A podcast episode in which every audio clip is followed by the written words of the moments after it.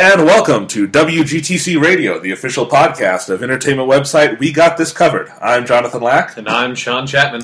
and we're here to talk about Lord of the Rings. Yes, you may expect after hearing the last podcast. Yes, last week we talked about the world of J.R.R. Tolkien in literature form. We talked about the Hobbit the book, the Lord of the Rings the book, and some of the supplemental material. This week we are talking about the Lord of the Rings film trilogy. Came out from 2001 to 2003, directed by Peter Jackson. Will be followed up soon by The Hobbit: An Unexpected Journey and its sequels, Yes, which we are very excited for. very, very much so. Yes, and to remind you, this is the second part of our sort of three part retrospective of Tolkien related stuff. So, again, we'll be talking about Lord of the Rings on film this week, but next week we will be offering an audio commentary, which you can sync up with the film, on The Hobbit. Not the live action new Hobbit, that's like three hours long. The 80 minute animated Hobbit by Rankin Bass from 1977. Yes, If you have not seen it, see it. It's great. it's awesome. Awesome. It's especially if you if you have kids or you like babysitting or something. It's Or- a great kids film. Yes. Great kids film. We love it. We're going to be talking about it, do a little commentary. Uh, you can sync it up, so get a copy of it ready. Uh, it's out of print on DVD. You can buy it on iTunes. I believe you can buy it on Zune. Um, you probably find it in other places too. Find an old VHS somewhere. Yeah. So those are there are plenty of those lying around. Yeah. And uh, just sync it up, and and you know we'll have that'll be the main part of the podcast next week. But if you don't really want to do the commentary thing, we'll probably tack something on to the end of that with other discussions. Yeah. But that'll be sort of the primary thrust of the podcast next week. And of course, the week after that, The Hobbit An Unexpected Journey will have been out for two or three days, and we will be discussing that movie in full detail. So, have seen that in two weeks. Yep. Yep. So, in any case, before we get started, I should probably note I have a cold this week. My voice is probably sort of crackly and deeper than usual, and I, you know, may choke to death somewhere in the middle of the podcast. If you do, I'll I'll just keep it going. That's So, good. That's why. worry. That's why we have two people. It's the Yeah, buddy yeah, system. it's perfect. yeah. It's, we got redundancies. It's just like one of us drops, we just keep on going. Oh yeah, absolutely. So, Sean, you want to get us started here? Tell us about the Lord of the Rings film trilogy. Okay, so yes, the Lord of the Rings film trilogy, as you said, came out from 2001 to 2003, and and we were talking about this before the podcast started, but we were actually pretty young when they came out, but it doesn't feel like we were. No. It like it to me, it feels like the Lord of the Rings films came out like a couple of years ago. Like I always feel like they came out a couple of years ago, and I have no idea why. It's it's a weird thing because they've they've sort of been so omnipresent in sort of our movie going lives since they first came out, but they never feel any less fresh. I feel to a certain degree. Yeah, they always feel new to me. because they're so big and there's so much to sort of explore within the movies. And if you're going to watch them, you do have to kind of commit to 11, 12 hours of viewing. Yeah, if you have the extended editions, which are Right. the versions you should have. And I think that's another point to make is that I mean, even though the last extended cut came out in 2004, so it's not like that was much later, but there's still they always felt like there was new Lord of the Rings stuff kind of coming out. Yeah. So 2001 you had Fellowship, but then before Two Towers came out, you had that extended cut, so that was sort of being revised. And then Two Towers did the same thing, Return of the King did the same thing. Yeah. And even once they slowed down, there've been theatrical re-releases at times and new versions, and it's Like Blu-ray versions and right. everything. Um, In fact, they're doing for The Hobbit on Saturday, December 8th, theaters across the nation are doing a, a marathon of all three extended cuts in theaters, and I'm going to that. It sounds fun. It kind of sounds kind of brutal, but Yeah. fun at the same time. Yeah. I've never done I've never sat down and watched all three movies back to back, so. I haven't either. It's, it's Yeah. like they're movies that gee, I like. I wouldn't even want to. Like, I'd I'd rather have a little bit of break in between them. Like, Right. That's. I mean, I always watch them in quick succession when I watch them on DVD. Like, I don't just like I'm just going to watch the Fellowship of the Ring. I'll be like, I'm going to spend this week and watch a movie like every other night. Basically, Right. is how I watch those movies. Right, and I think it's sort of interesting. You do sort of have to have a break between them when you usually watch them, and part of that is that's how they were designed to be seen. There was a year between them. Yeah. And we'll talk about that when we get into the individual movies, but that's one of the brilliant things Jackson did was structure them in such a way that they work as standalone films. Not in such a way that you're you're just going to pick Two Towers off the shelf and have that as a full experience, but you can watch the Two Towers and it's satisfying Yeah. before you move on to part 3 mm-hmm. In any case, so yes, these came out between 2001 to 2003, and this is the other thing people kind of forget about them is that they were completely 100% innovative when they came out. No one Yeah, had no, ever definitely. tried anything like this. In fact, no one has tried anything like this except Peter Jackson a second time with the Hobbit trilogy. Yeah, it's, it's one of those things where it's almost hard to imagine what opportunity would arise for something like this to happen again Right. because you know the Lord of the Rings franchise and the name is so strong that it sort of is a lot like those movies can sort of thrive off of that, and you get a lot of really good buzz because everyone's heard of the Lord of the Rings. I don't think like an original IP is like we're going to make this new trilogy and like create this whole new world and do like this whole thing and like make these ridiculous three hour long movies and stuff out Yeah. of like just an original idea in film. I don't think that would happen. No, but I mean they they did shoot them all back to back. Not even back to back. They just Like, shot them the concurrently time, as one movie. I think this the the production schedule was all the Hobbit stuff was at at the start, sort of all that like book one of Fellowship. But other than that, it was all concurrent. And uh, you know, this is the other thing we should talk about is I highly recommend on the extended cuts sitting down sometime and just watching all the appendices material Yeah. on the bonus discs because that's almost as good as the movies themselves because the story of the making of these films is incredible. Yeah, no, this is definitely the best bonus material stuff I've ever seen on DVDs. It was an adventure unto yeah. itself. It's because it's, it was such a massive undertaking. I mean, 15 months of principal photography, and Yeah. that doesn't even count all the pickup shots they did for each movie the summer before they came out. Mm-hmm. yeah. Although, and then, but the best part of those is just all the stories about how people got just like hurt and maimed on the set of the Lord of the Rings. It's just It's unbelievable. The best one, I think, Peter Jackson and Sean Astin described this in the Fellowship features, is you know the scene at the end of Fellowship? Sam is running out to meet Frodo's boat because Frodo's trying to leave alone and Sam won't let him, and he runs Yeah. off the shore into the water. Turns out there was a big shard of glass in that Yeah. water, and it impaled Sean Astin's foot. Mm-hmm. Piece of glass impaled his foot, and there's footage of him ripping it out. I don't know how they got clearance to put that on the DVD. Yeah. It's really bloody. Kudos to Sean Astin because he handles it pretty well. I mean, he's just sort of. And Elijah Wood is a dick to him, just running around making jokes. like they have all this, you know, candid footage of this, and it's funny just how like funny Elijah Wood finds this. yeah. I, all the the hobbits I always thought were all of them like the actual actors were really fucking funny. They are, Especially, yeah. Like they they made a really good team offset too, They based did. on all the stuff in the bonus features. Yeah. So totally, and then the, then the other best injury is when uh, Viggo Mortensen, Aragorn, they've just found the bodies of all the Uruk-hai that They've the taken Merry and Pippin. Right, the Rohirrim Yeah. have just come in and killed them all, and they think the Rohirrim think they killed Merry and Pippin too because they weren't really. It was night; they weren't discerning. They Yeah, and Aragorn finds one of their brooches or whatever in the uh, pile. Right, So, so, he's, he's mad. He kicks one of the Uruk-hai's head and goes, "Ah!" he gives out this really loud shout. And why did he give out that shout, Sean? Because he broke his fucking toe when he kicked the helmet, and they kept that take. Like they did that like five different takes or something like that. And on the last one, he broke his Viggo Mortensen broke his toe and he kicked the helmet. And it's, so when he was crying out in pain, he was fucking crying out in pain. Peter Jackson's like, "Yeah, leave it in." I mean, it's a That's in great the movie. Yeah, it's a great fucking shout, but it does kind of make it hard to. Like every time I watch that scene now, I like that occurs to me where it's like, oh Jesus, these- Poor Viggo yeah, you just not knowing that he broke his toe makes it seem kind of hard to watch. It's like, oh god, yeah, that looks like it really fucking hurt. Totally. So, yeah, lots of good injury stories. But anyway, again, 15 months of principal photography, this massive cast of a lot of them kind of unknowns or sort of up and coming actors, which is Yeah. amazing in and of itself. That would not happen today. Um, and and just again, and and this is an interesting point too. These movies, the final budget for the entire trilogy combined was 280 million dollars. That is nothing Yeah. today. There are individual movies made for more than that. And this was three films, and because of the budget, it is still the most profitable film venture of all time, I believe. Um, Avatar may have surpassed it, but then again, Avatar, Avatar cost a shit ton of money. yeah, and we'll see. I mean, uh, these movies obviously had individual marketing budgets, but again, you they made up the cost of production on Fellowship alone, and then Two Towers and Return of the King were pure profit.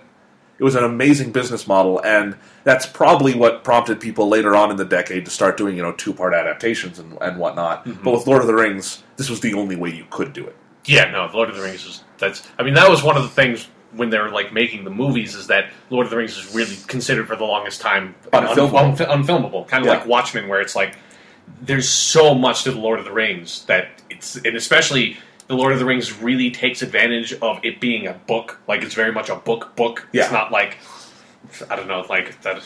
It's Harry not Potter or something like that, where it's like you can kind of picture it. You have to cut a lot of stuff out, but you can kind of see the movie. It's like with Lord of the Rings. I, when I'm reading those books, I still can't imagine like how the hell would you make this into a movie because there's so much there. And I think the Yeah. key to that, and we'll talk about all the adaptation, I think that has to be a key part of our discussion here, is how they adapted it, because it was brilliant. Yeah, But the key thing is here is that Peter Jackson, Philippa Boyens, and Fran Walsh, who wrote the scripts, uh, they were huge fans of the books and they understood Tolkien as intimately as anyone does, mm-hmm. but they were also willing to make changes and they had their own vision for the series, and that's key. Yeah. Because a lot of adaptations of books, of TV shows, of musicals, whatever, film is a medium unto itself, just as a book is a medium unto itself. They are mm-hmm. unique mediums, and especially with a work like Lord of the Rings that is a book, book, book. And if you want to make it cinematic, you've got to kind of have some balls and Yeah. cut some stuff and, and be willing to piss people off. Yeah, I mean, I think the uh, Watchmen comparison is actually kind of apt. Where Yeah. when the Watchmen film came out, which is again another, where with the graphic novel Watchmen is sort of like the ultimate graphic novel. It's so it so perfectly takes advantage of its form and Yes. like the the To the point static where- images. To the point where the illustrator of Watchmen is doing Dave things. Gibbons. Yeah, like in I think it's the middle chapter of the book. He's doing the thing where you have Yeah, the fearful symmetry. images. Yeah, where the the entire thing is symmetrical. It's- Yeah. yeah. He they so perfectly took advantage of what a graphic novel can do that when Zack Snyder made the film adaptation, he didn't. Other than the ending, he made almost no changes. Like Yeah. he like he cut some stuff out, obviously, but it's still a really really long film. But that I, and I like Watchmen as a movie, but. It feels like if they had been a lot more bold with the adaptation, it would have made a much better film. Where Yeah. they were sort of they were they were trying to be so respectful to the source material that they did not take advantage of what they could do in adapting it, and so it makes it kind of at parts a kind of dull movie because Yeah. you're just taking everything like straight out of the graphic novel. That doesn't work when you're making a movie. The pacing is completely different. Right. I mean, it's an interesting thing where Watchmen feels like you that probably you could cut that three hour movie into like a six episode miniseries and it would work much better. Yeah, no, because it definitely like would work better. Their version of chapter two is really good in a vacuum where you're going through all the different flashbacks. Completely kills the momentum of the movie. Yeah, exactly. They, they really do because they just take like chapter by chapter the graphic novel and just like okay, this section of the movie is just this chapter from the graphic novel, but those sections are meant to be read apart from each other. They're not Right. necessarily meant to be read all in an order, and they're also meant to be read. The pacing when you're reading is so different from when you're watching a movie, Right. where you need the pacing to keep going. You need this momentum to keep watching it. But Lord, of, but Lord of the Rings, I think it's safe to say, as a film, is 100% cinematic. I think, Yeah.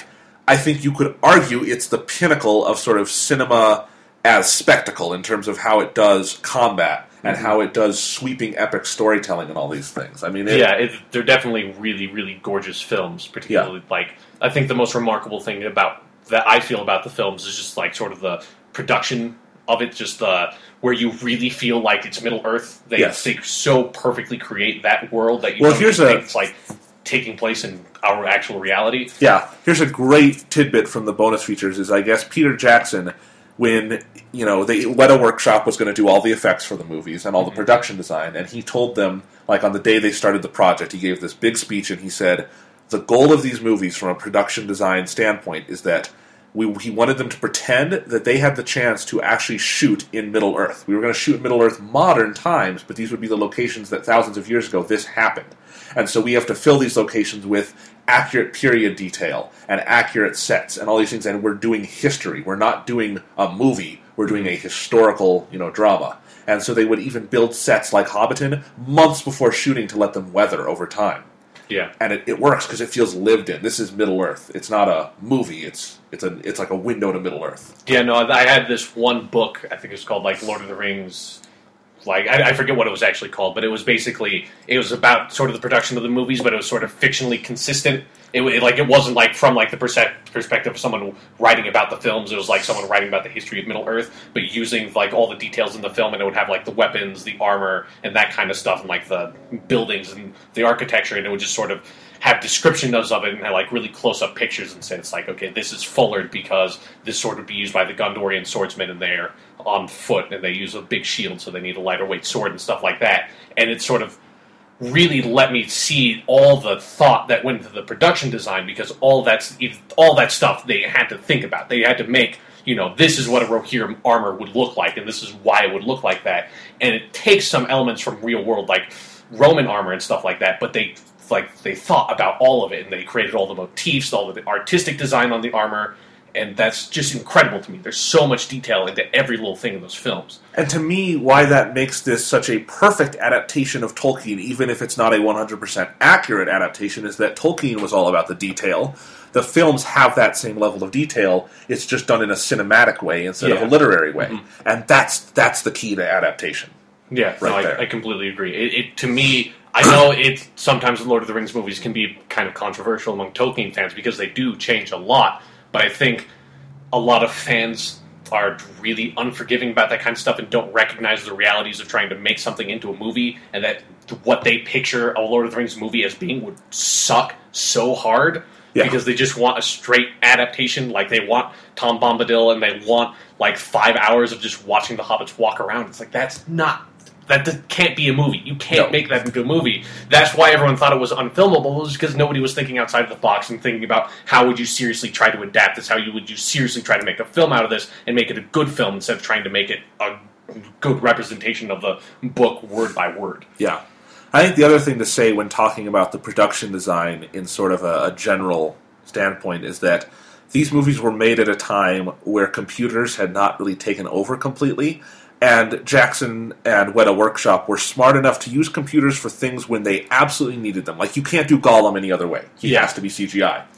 But other than that, other than stuff that has to be CGI, like big armies and things like that, it's all physical. It's either models or they actually got you know built the goddamn thing. Like Yeah. Hobbiton, Hobbiton's real. You can go visit Hobbiton. It's in Matamata, New Yeah. Zealand. They built the damn thing, Mm-hmm. and all of these things. You know, they built the the the, how, the Golden Hall in Rohan. All of these things. Min- Minas Tirith they obviously did not build, but there's a model of that that they shot. Yeah, and they use a lot of scale models that Yeah, and really, s- really cool to look at. so there's there's no effect in Lord of the Rings that pulls you out of the movie, which all of its contemporaries, which were overusing CGI at the time, you cannot go watch a movie from 2001 to 2003 and not wince once or twice at bad CGI. I mean, you can't watch a movie today without wincing once Yeah. or twice at bad CGI. I mean, even all the orcs, the temptation must have been there to be like, okay, that's a lot of makeup. We can't do that. Let's just CGI them. We, can't do that for like the 50 dudes who are in this scene. It's like, eh, fuck it, we're gonna do it. Yeah. And as I understand it, The Hobbit is going to be using substantially more CGI. The goblins will be real people, but they will have CGI elements grafted onto them. And I think we're at a place in effects where that's probably acceptable at this point. And I also don't expect Peter Jackson has never over relied on CGI to us, you know, the degree that some filmmakers do. yeah. So it'll be fine. But it's just like they, they're very special films to me because while they were made in sort of our modern era, uh, they were made in such a way that they look timeless. Yeah, and they, they took a lot of values from older ways of making films, and Yes. that's I think that really helps you get absorbed into it because it has such this physical reality to it because they Yeah. use so much practical effects. Yep, works very very well. So that's sort of a general sense. But let's let's sort of go back. Memories of these films came out December two thousand one. Yeah. we would have I would have been in third grade. You would have been in third grade. We didn't know Yeah. each other back then. Yeah, no. But what are your memories of seeing Fellowship for the first time? I just remember it being really, really awesome. Yeah. I remember that's just basically my memories of all the films. Is that they were some of the first films I watched in the theater that were like, this is really, really goddamn cool. This is like this is one of the most spectacular things I've ever seen watching Yeah. those movies. And I know, and it's I really like the Lord of the Rings too because it's sort of one of the things that my brother and I share in common a lot is that we both really, really love both like the universe because we listen to the audiobooks together on the trips, but then we also love the film so much, and it's one of the things that my brother is actually really nerdy about is the Lord of the Rings. So that's kind of fun. Where I mean, we have we got the theatrical editions of all the movies when they came out on DVD, even knowing that the extended edition cuts were going to come Oh, of out. course, and we'd everyone get those did that, too. yeah. So it's just like. Well, if we have to watch it now, we can't wait the extra like six months until they come out with the extended cuts because we have to watch it again. Right. It's coming out on DVD. So What's pathet- it's even more pathetic than that though, because the theatrical cuts came out on DVD in August, and then the extended would come out in November. It was only Oh, a two month wait, and I remember it was the same with my family, where we theatrical cuts came out, and initially my dad and I we thought, all right, we, we don't need this, we're going to wait for the extended, and I think we made it like two weeks past the time the DVD came out, and then we went down to Blockbuster and bought it. Yeah, and it was just like we have to have it. And, and we watched it several times, probably before the extended came out, and then we got that. We're like, "Oh, this is so much better!" Yeah, it's like throw the theatrical cut away because we've got the extended editions now. Those are Yeah. amazing. But thank you, theatrical DVD, for tiding us over. Yeah. Uh, but no, my my memory of seeing it for the first time, I just there was so much hype around it, and and not not with people I knew because other kids my age weren't really interested in it. I, I don't recall in my at least in my elementary school in third grade, people did after Fellowship came out, but sort of beforehand, no one of that age range was reading Lord of the Rings, so they didn't know it. I'd read it, and my and it was really just my dad and I because my little brother was way too young to get into it at that point. and I think the first one he saw theatrically was probably Two Towers. But in any case, uh, so I you know went and we went and saw Fellowship opening night. We were really excited. Um, my dad and I always had a joke like recurring through time of like weird things they do on movie tickets, like where they have to abbreviate the title. Is that it just said on the movie ticket for Fellowship of the Ring, Fellowship of Ring. I always like that. So. Well, I- I don't- like, why don't you just do the LOTR, FOTR? Like, why Right. don't you just use the They do that now, but it was funny. loader folder? Yeah, Fellowship of Ring, and uh, you know we. It's just it was. I just will never forget that night of seeing Lord of the Rings for the first time. I can picture where we were sitting, how I viewed the screen, what the movie looked like. It was because that moment I've always said was my cinematic awakening. There are a lot of movies that contributed to my love of movies. That was the movie that made me fall in love with movies. That was the point of no return. I saw Fellowship of the Ring, and that was it. I was that, that was what I was going to do the rest of my life Yeah. was watch movies because that was another level. Like I'd never seen anything that did that much with the power of film mm-hmm. that took you on that kind of journey and had that kind of emotional and visual impact. And of course, I've seen many movies now, but in many ways, I don't feel any different. I still feel like nothing has quite taken me on a journey just using cinema like Lord of the Rings did. Well, you, my And- friend, have never watched the Seventh Voyage of Sinbad. so Right. So There's, there's still that. I know. But anyway, I you know, uh, Fellowship of the Ring is also unique as the movie I can pinpoint as being the film I've watched most of my life because I I can pinpoint exactly at least like twelve different times I've seen it, and then there's got to be countless other times. Yeah. So I've seen that movie a fuck ton. I think I saw it like four times in theaters, and again and again. It was just it was you know Yeah. you watched it a lot, even though it's it's three hours. Sure doesn't none of them feel their length. Yeah, no, I me. agree. And even if they start to, they start to in good ways. Yeah, no, like they do. They do feel like long movies, but because they take place over a long period of time, so you sort of, as the viewer, experience that as well. Yeah. I think that's it's a good way to experience time. It's not like, Yeah. oh, this is taking forever. It's like this is taking forever. Like this is an experience. Right. Yeah, this is a journey. Yeah, it's like Frodo's going through some shit. Yeah, That's no, too bad. Um, no, but I and then I remember seeing obviously Two Towers. It was sort of a similar experience, but uh, Two Towers was an interesting one because that was the first major movie to play at a theater that's near us called the Colorado Mills. Um, it was a new United Artists Theater. It's at our sort of big mall, and it's sort of the main theater in the Golden Lakewood area yeah, um, along with Denver West, which is right across the way from it. And Fellowship had played at Denver West, and Colorado Mills had literally just opened for Two Towers. And so I remember we went to see Two Towers opening night, and there was hardly anyone in the theater because no one knew that theater was there. and it was really weird because then we saw Return of the King there the next year, and it was completely packed. yeah, I mean, this this is something that's changed, and I don't know if it's because audiences are just smaller for movies now, or that there are so many more theaters that it's more diffuse. Movies used to sell out. Yeah, At Lord of the Rings, you had to get your ticket early. This was a thing. You had to get your ticket early, get there a couple hours, even if you weren't doing midnight. I mean, midnight was not even a big thing yet. yeah. But you just you went to see it, and Trying to think what the, I think Revenge of the Sith was the last movie I ever had to stand in the line for. right. I mean, I tend not to try to go to movies when they come out anymore, anyways, because And I, I a have, sucker's game. But I think, honestly, I think it wouldn't be a problem now. Like that's one of the reasons why I don't try to anymore. Is because I went to Revenge of the Sith when it came out and was like, well, it's like I don't like standing lines for movies. It's like I could just Yeah. wait tomorrow and I'd be totally fine. right.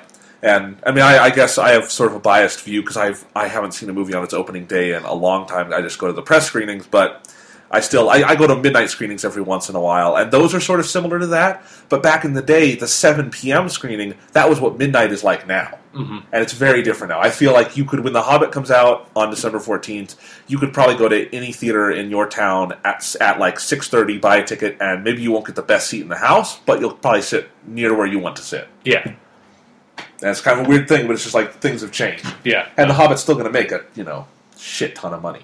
yeah. So, in any case, any other sort of memories of seeing these films initially? Again, I just remember them being awesome. I mean, Yeah. I remember that period of my life just sort of being consumed by Lord of the Rings. I mean, my life is still kind of consumed, Consumed. by Lord of the Rings. But, Yeah.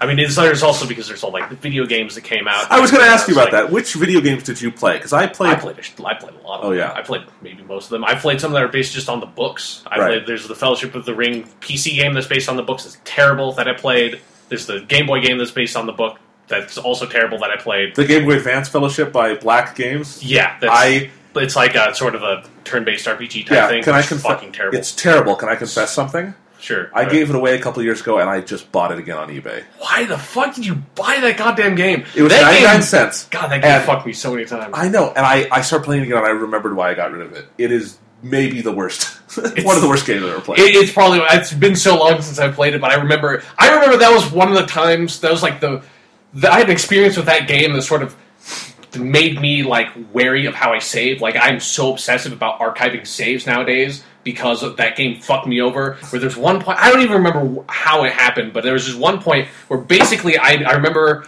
it was before you go to Weathertop, but it's like you've been playing with the hobbits for almost the entire time because again it's based on the game or on the books, so it goes through like all the shit that happens in the books. So you it's just one of those really frustrating experiences where you're like, man, I just want to get fucking Strider. Can I just get Strider? I am so sick.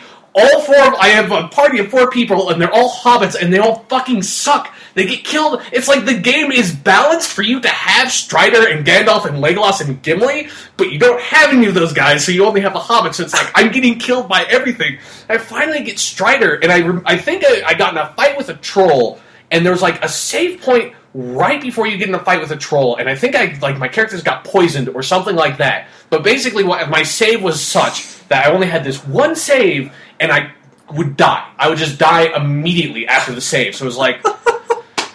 I can't play this game anymore. Like I, I went through like the bulk of the game getting to fucking get. I got fucking Strider. Finally, I got Strider, and he only has a broken sword. This is like that. Also made me realize how fucking dumb it is that Strider walks around with the shards of Narsil. It's like you've got half a sword, dude. You can't. You're not going to kill anybody with that. Get a real fucking two handed sword. But yeah, after that, and then. Yeah. You know, then years later, Assassin's Creed Revelations is the same goddamn thing. Saves keep on fucking me. Developers need to I'm sorry, Sean. developers need to get behind that at some point and like Yeah. archive saves and games automatically that they don't keep on like have like three to five saves archived you don't need to overwrite every goddamn autosave every single time Do it's not fucking 2001 anymore we can we can handle the save thing now But thank God the Lord of the Rings game license transferred to EA from whoever Yeah. the hell had it before, because the Two Towers was sort of the first big Lord of the Rings game. i think it was awesome It's good. I, I had, I believe, I played the PS2 version once. I had the game i have I the, had the Game Boy, and I had the Game Boy Advance version oh, also. i didn't play the uh, handheld versions past Okay. that i only got the console Yeah. games All right. Well, I, I actually, so hard about that fellowship of the ring game i've never touched another handheld lord of the rings I, game I know the handhelds Swore one. I, I was playing mostly handhelds at this time in my life, so I actually knew the GBA versions better. And from my standpoint, those were really fun, and they were not turn-based. It was just you had your character, and like I think you again you had a party, but you could kind of cycle through which one you would be playing at the moment. Mm-hmm. And they had certain weapons, and you would just go through areas, and there were orcs and things to clear out, and they were it was good graphics for the GBA. They were fun. Yeah, no, I played the because they EA released console versions for Two Towers and Return of the King. Got GameCube Two Towers, which that's a really fun game where you basically play as Aragorn, Legolas, and Gimli. It's just sort of like a standard hack and slash, but it's one of the few. It's not like it's a great game, but it really takes advantage of the license and it just like. You know, it's a good quality hack and slash type game. And then the Return of the King version came out, and that's a really fun game. That's especially on co-op. I see you have it I've, for Xbox. I, yeah, I've got it over there on our on a game shelf. That's that's a. I, I'll I'll still pull that out every now and then and play it because it you get to play as Gandalf. Then there's also a section where you play as Aragorn, Legolas, and Gimli. And then there's also a section where you play as Frodo and Sam. It sort of like branches off into those few stories. But the best part, I love this game because the, how you play the game is basically you know it's you it's, you've got like light attack, strong attack, just sort of basic combos. But you level up your characters by getting experience and like the more combos you get, you get this sort of like combo meter that'll rise. So if you you know if you do a lot of combos on enemies in quick succession, you'll go into this thing called perfect mode where you have, your damage is like doubled and you will get like maybe like three times experience for every kill. So you really want to get into perfect mode so that you can level up your characters faster. And they have this one move that you can unlock called Orc Bane, and there's like a different version of that for all the different types of enemies. And it's basically you block an, an attack from an orc and then press the right trigger, and it kills them, and you instantly go into perfect mode. So there's this one level of the game the, where you're storming, you're going to uh, the, you're going to Minas Tirith. It's like it's like right before you go to Pelennor's Field, and you have to go past this gate. And there's this area right in front of the gate where like like hundreds of enemies spawn it. Not all at the same time, but they'll like keep on coming in waves. And every time, I think the mission is called Southern Gate. And every time I get to that mission, I'm like, I'm going to be playing this mission for the next fucking hour because I'm going to kill all of these guys, and I'm just going to I- like I just developed this strategy where you'd use Orc Bane on the Orcs because you aren't high level enough to get Uruk-hai Bane to use it on the Uruk-hai. So you use that on the Orcs, get Perfect Mode, go kill every Uruk-hai you can find until Perfect Mode runs out, and then get Orc use Orc Bane again, and do that until you kill everybody, and you can basically get to level ten in that one level. It's so much. It's like it's so much fun because it feels like you're not supposed to do it because the enemies keep on coming, but they eventually stop, and it's this great feeling where it's like I just slaughtered hundreds of fucking dudes. I like killed their entire army just standing here blocking orcs until I got perfect mode, and then killing all those motherfuckers. That's and it's one of those. It's just one of those moments in games where it's like you figure that out, and you're like, I'm going to be doing this for the next hour of my life, and it's going to be great because now I'm completely over leveled for the rest of the game. No, I got to go back and play these games someday because they were a lot of fun. Uh, but what I one we thing I should, we should play co-op on Return of the King because they're really good co-op games. Oh, I forgot I had that. We should totally do that when Yeah. this podcast is over. In any case, I wanted to just point out I've always thought this the cover art for the Two Towers video game is my favorite game cover art of all time. I don't know why. I can't. It's just it, look it up. It's just it's blue and it's on the top. It's Aragorn, Legolas, and Gimli in action poses. It's got the Lord of the Rings, you know, gold fuck off font in the middle. Yeah. It's awesome. And man, I just I it's so cool looking and the the blue on it. I don't know what it is. I've always loved that cover. Yeah, no, that's I agree. That's really great. I never, I never took note of that before, but I do. There's something interesting about it all being blue. Yeah. Well, because that's Helm's. That's probably the most visually dynamic part of the films for me is Yeah. Helm's Deep. But man, it's just it's a good representation of that. There's then there's another game I got. This I think this might be the last Lord of the Rings game I got because they don't make that many anymore. There's No. like oh. that Lord of the Rings War in the North game that came out that I haven't played that's on the 360 that kind of got middling reviews. But the there was one that came out after the Return of the King game called Lord of the Rings: The Third Age, and it's sort of a turn-based Final Fantasy-ish type game. Like the it's basically a Final Fantasy combat system but you play as it's the one of the, like this game's not terrible, but the really fucking dumb thing about it is that you you don't play as the Fellowship. You play as these dudes who are like right behind the Fellowship every single step of the way. So it's like you play as not Aragorn. It's like Berethor or something like that. He's too a bad. Gon- he's a Gondor swordsman. He stumbles across not Arwen, who's like this elf, and she's a spellcaster. Then you there's actually you get another not Aragorn, who's a Dunedain ranger. Then you get not Gimli. You get not uh, Eowyn, who's like this Rohan guy. There's like you get like all these characters who are not characters in the movies, but are clearly basically just characters from the movies. And you get them in your party, and but the fucking stupid thing about it is that you're always right behind where the Fellowship is, and it's just this really dumb way to make a game because it's just like, okay, we're in Rohan. It's like I heard Aragorn's right over there. Let's we have to. I forget why you. I think you might be trying to get the ring from Frodo to bring back to Gondor or something like like that. I don't even remember why the fuck you're following the Fellowship around, but you're always Fellowship following the Fellowship around. It's like you're going into Moria, and it's like, oh, th- they're right over there. They're on the bridge of Khazad-dûm. It's like we can see them. Oh, Gandalf just fell. Oh, they're gone. I guess we have to find a way around this. I think you even fight. I don't know how. I'm pretty sure you fight the fucking Balrog. what the fuck? I, I'm trying to remember. Do you like jump down the pit with Gandalf? You you might you know you might end up fighting with Gandalf against because there's a lot of parts in the game where you end up fighting with like Aragorn or Legolas, and they're obviously like they're really fucking badass, and all of your guys are like. It's like I'm level five. I do 25 damage every time I do normal attack. Then Aragorn's like, I'm going to use Wrath of Gileath and get like a five hit combo that does a thousand damage. It's like, well, why the fuck am I even here? I was like, I got this rusty fucking sword and some leather boots. And Aragorn's here with the fucking Andúril, the Flame of the West, and he just nuked all the enemies on the goddamn screen. That would be like if Halo Four you played as Lasky. Yeah, no, it's it's basically like that. It's just like it's like oh, the Master Chief's right over there. It's like I'm gonna go get oh, okay, Master Chief's gone. I guess I have to mop up after him because they didn't kill every single god goblin in the Mines of Moria. And you basically do that all throughout the game. It's like you're on Pelennor Fields, and it's like Legolas just killed that Mumakil. Oh, but not everybody on the Mumakil's dead. I guess I go better go kill those guys. It's like. Oh god! And then the other really shitty part about the game is that they didn't get a lot of the voice actors back, which Oh, is weird because bad. a lot of the because they got basically everyone to do voices for Return of the King game because that's one of the fun things about that game is you unlock these little videos of interviews of like Billy Boyd and Dominic Monaghan talking about like them doing voice work for Merry and Pippin, like Elijah Wood and Sean Astin talk about it, and Ian McKellen has an interview on there too, and it was really fun to watch. It's like third age, just like no, they didn't get any of those guys back. So so you'll have a scene where it's like you know Berethor walks into the like the it's like the scene in Two Towers in Helm's Deep, where Aragorn and Legolas are arguing, and Legolas is like, "These guys have seen too few winters" and stuff like that. It's like, it, but Aragorn's like, "They need to fight" or whatever. And you walk into that scene, and it's just like, it's so obvious that the audio is just ripped from the movie. So it's like, oh god, and it's like this just immediately takes me out of the game.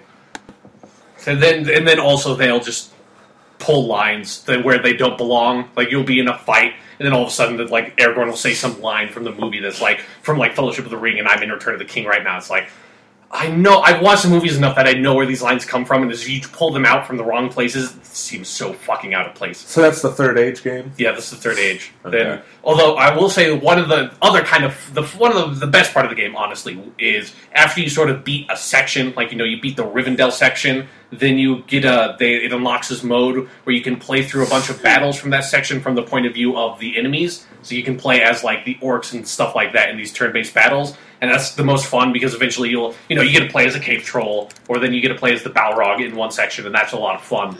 And but the best part of that is that when you do those, it feels like you because you unlock them as you beat the sections, but it feels like you're supposed to play those after you've beaten the game because when you do that, it unlocks these really good weapons. So it's like once you play as the Balrog, I remember you unlock a sword for your main dude Berethor that's ridiculously powerful. It's like one of the most powerful swords in the game. You don't get another sword until that's better until you get like the Return to the King section. So you go through the entire two towers using this like really badass sword you unlock from that section. So it's like okay, I'm in another fight with like five orcs. I can just kill them all basically in one turn because my guy is so goddamn powerful because I got the sword. So it's like even that, like the combat system was just kind of broken. It was this really, really dumb game that was I played a lot of because it's really long. But it's just like every step of the way, I was like, why am I still playing this game? I know everything that happens. None of these characters are interesting because they're just copy and pasted versions of characters from the movies. Yeah. it's like why the fuck am I still playing this goddamn game?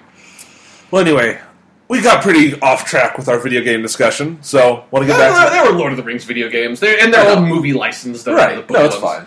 Yeah, But no, that was it. Definitely defined sort of the period that if you were watching the movies, you had things like the games that were really Yeah. fun. And I'm still waiting for someone to kind of come out and make like the ultimate Lord of the Rings games because I think it could be done really easily, but it'd be For- not easily. yeah. I wouldn't say. I mean, it's like it's it's a game waiting to be made, but Right. it's going to take a lot of effort to make it. I know. I've always thought like it would be neat if Bethesda did like a Skyrim esque thing for Lord of the Rings, where they just build Middle Earth, and the main quest line would be the Lord of the Rings, but you could just explore Middle Earth. It'd be fun. Well, I mean, actually, one of the interesting things is that EA still has, as far as I'm aware, EA still has licensed Lord of the Rings games. I think that War for the North was EA licensed, and Yeah. EA owns BioWare, so Oh, Bioware could Bi- a yeah. BioWare EA. I mean, BioWare made Dragon Age Origins like three or four years ago, and that was an awesome middle like fantasy world esque RPG.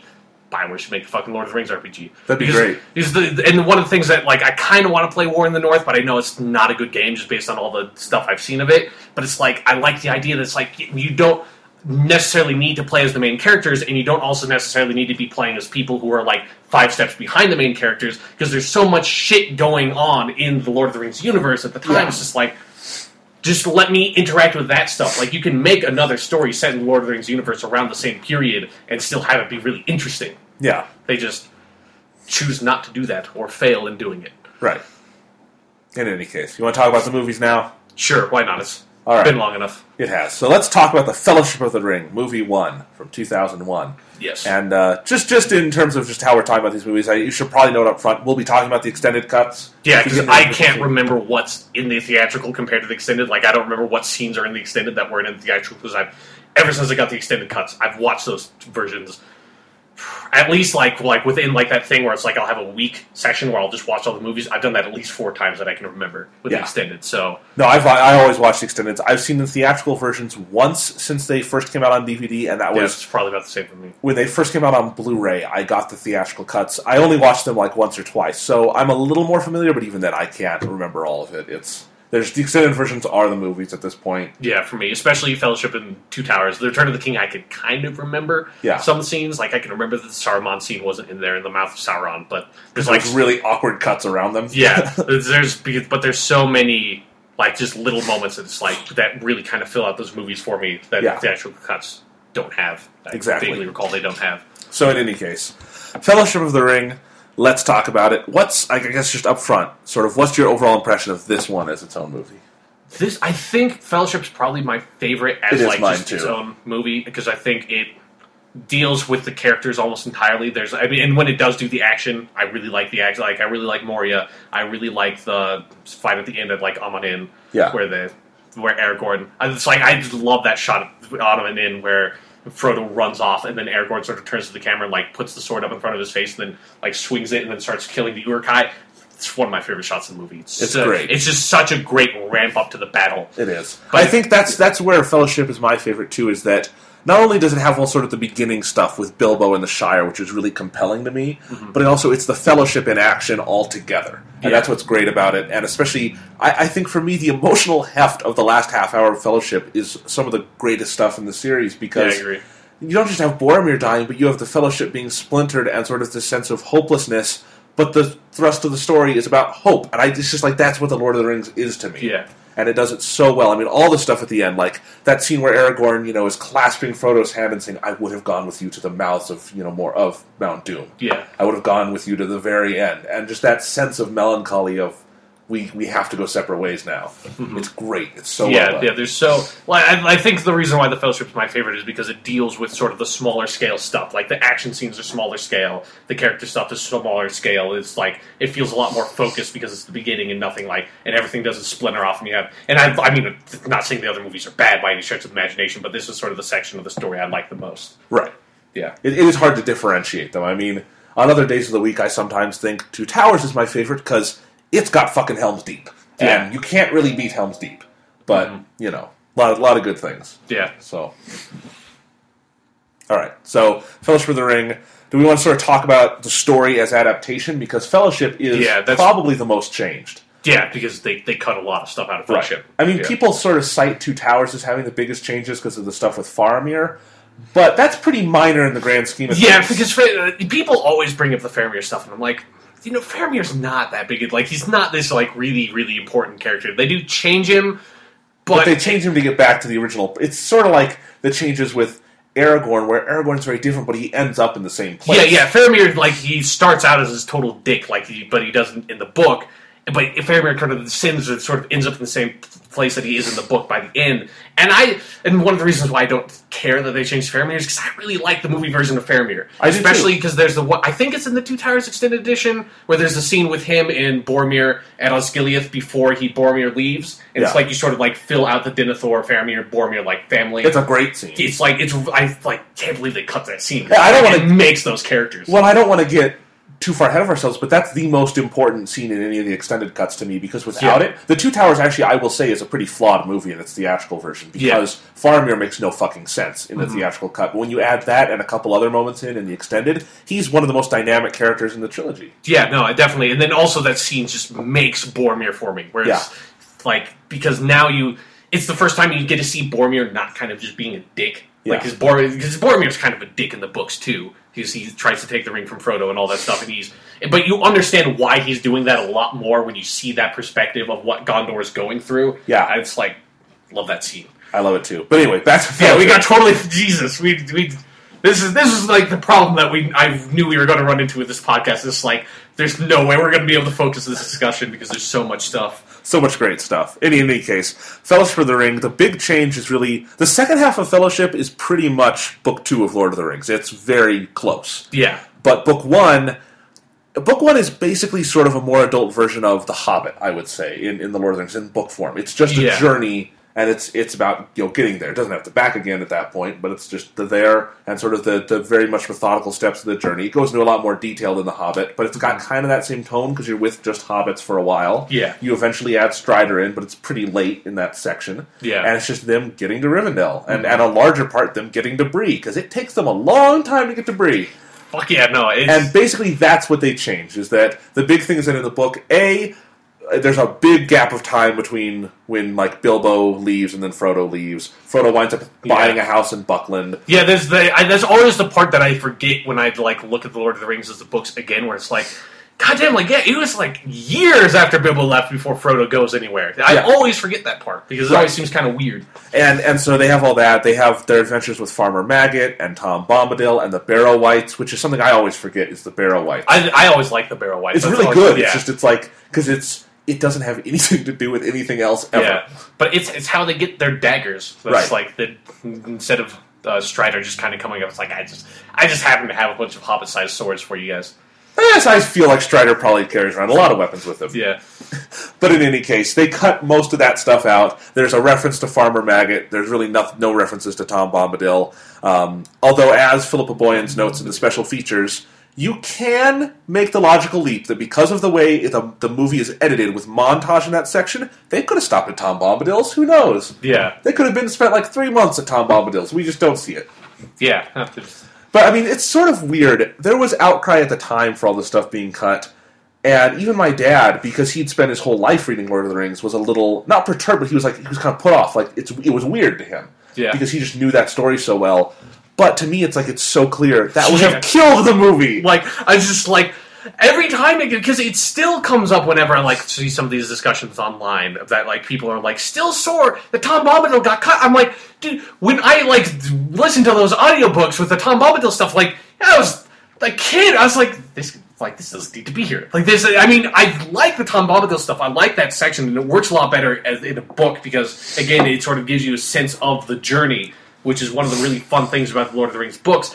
But in a fucking movie, that would be terrible. That's that's like the one thing that I can't believe that people want in a, in like the Lord of the Rings. At least the Peter Jackson versions of the movies. Like I Yeah. could see if you made like an HBO miniseries, it's like sure, fuck it, we can do Tom Bombadil, but it's no, that would not have been. Like, that would have made that movie so fucking slow. It would have made it like an hour longer. Yeah, And it's just- it's And the just- whole thing is I don't that- know if it's just me. I don't want to necessarily see some like middle-aged man running around the forest singing about him being Tom Bombadil, Tom Bombadillo, Yeah. fucking willows and shit like that. Just don't care that much.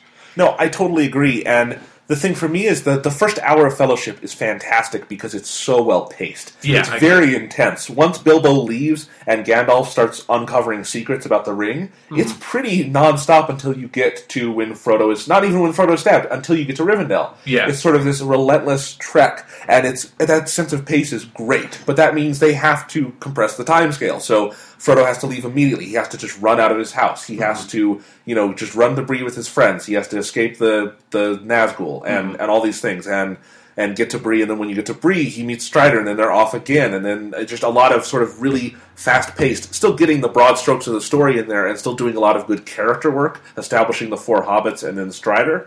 But it's again, it's about getting them there in sort of an intense fashion. Yeah. And that's still 90 minutes of the finished film. Mm-hmm. Yeah, It's half the movie. And so can you imagine and they and it's half the movie and it's probably a fourth of what's in that section of the book. If they did all that, that would be like eight movies. like yeah, I don't necessarily want to see the whole section of Frodo just sitting around town doing nothing. Like Right. that's always when when it played the the games based on the books. It's just like. God, leave the fucking Shire! Jesus Christ! Like, there's not like even when you're making the game, they just like would spend forever in the game in the fucking Shire. Just leave! I don't want to spend five hours in the goddamn Shire watching Frodo futz around complaining about Sackville, Sackville Bagginses. That's not the exciting part of the Lord of the Rings. I don't know why you put that in the game. Uh, Thank God they cut it out of the fucking movie because it wouldn't work in that format at all. It would No. have been, it would have been fucking awful. It would have been terrible. But like we said, once you get to Rivendell, then the well, then this movie at least pretty much just becomes oh, But the you book. forgot the most tragic change of all. The one, other one that comes up all the fucking time that I don't get. I think They they they changed Glorfindel to Arwen. How could they do that? Glorfindel was so goddamn important. How could they change it to another character that's actually important to the overall arc of the story and really significant to Aragorn personally as a character? How could they take out Glorfindel and put in Arwen, who everybody loves? Glorfindel's so cool.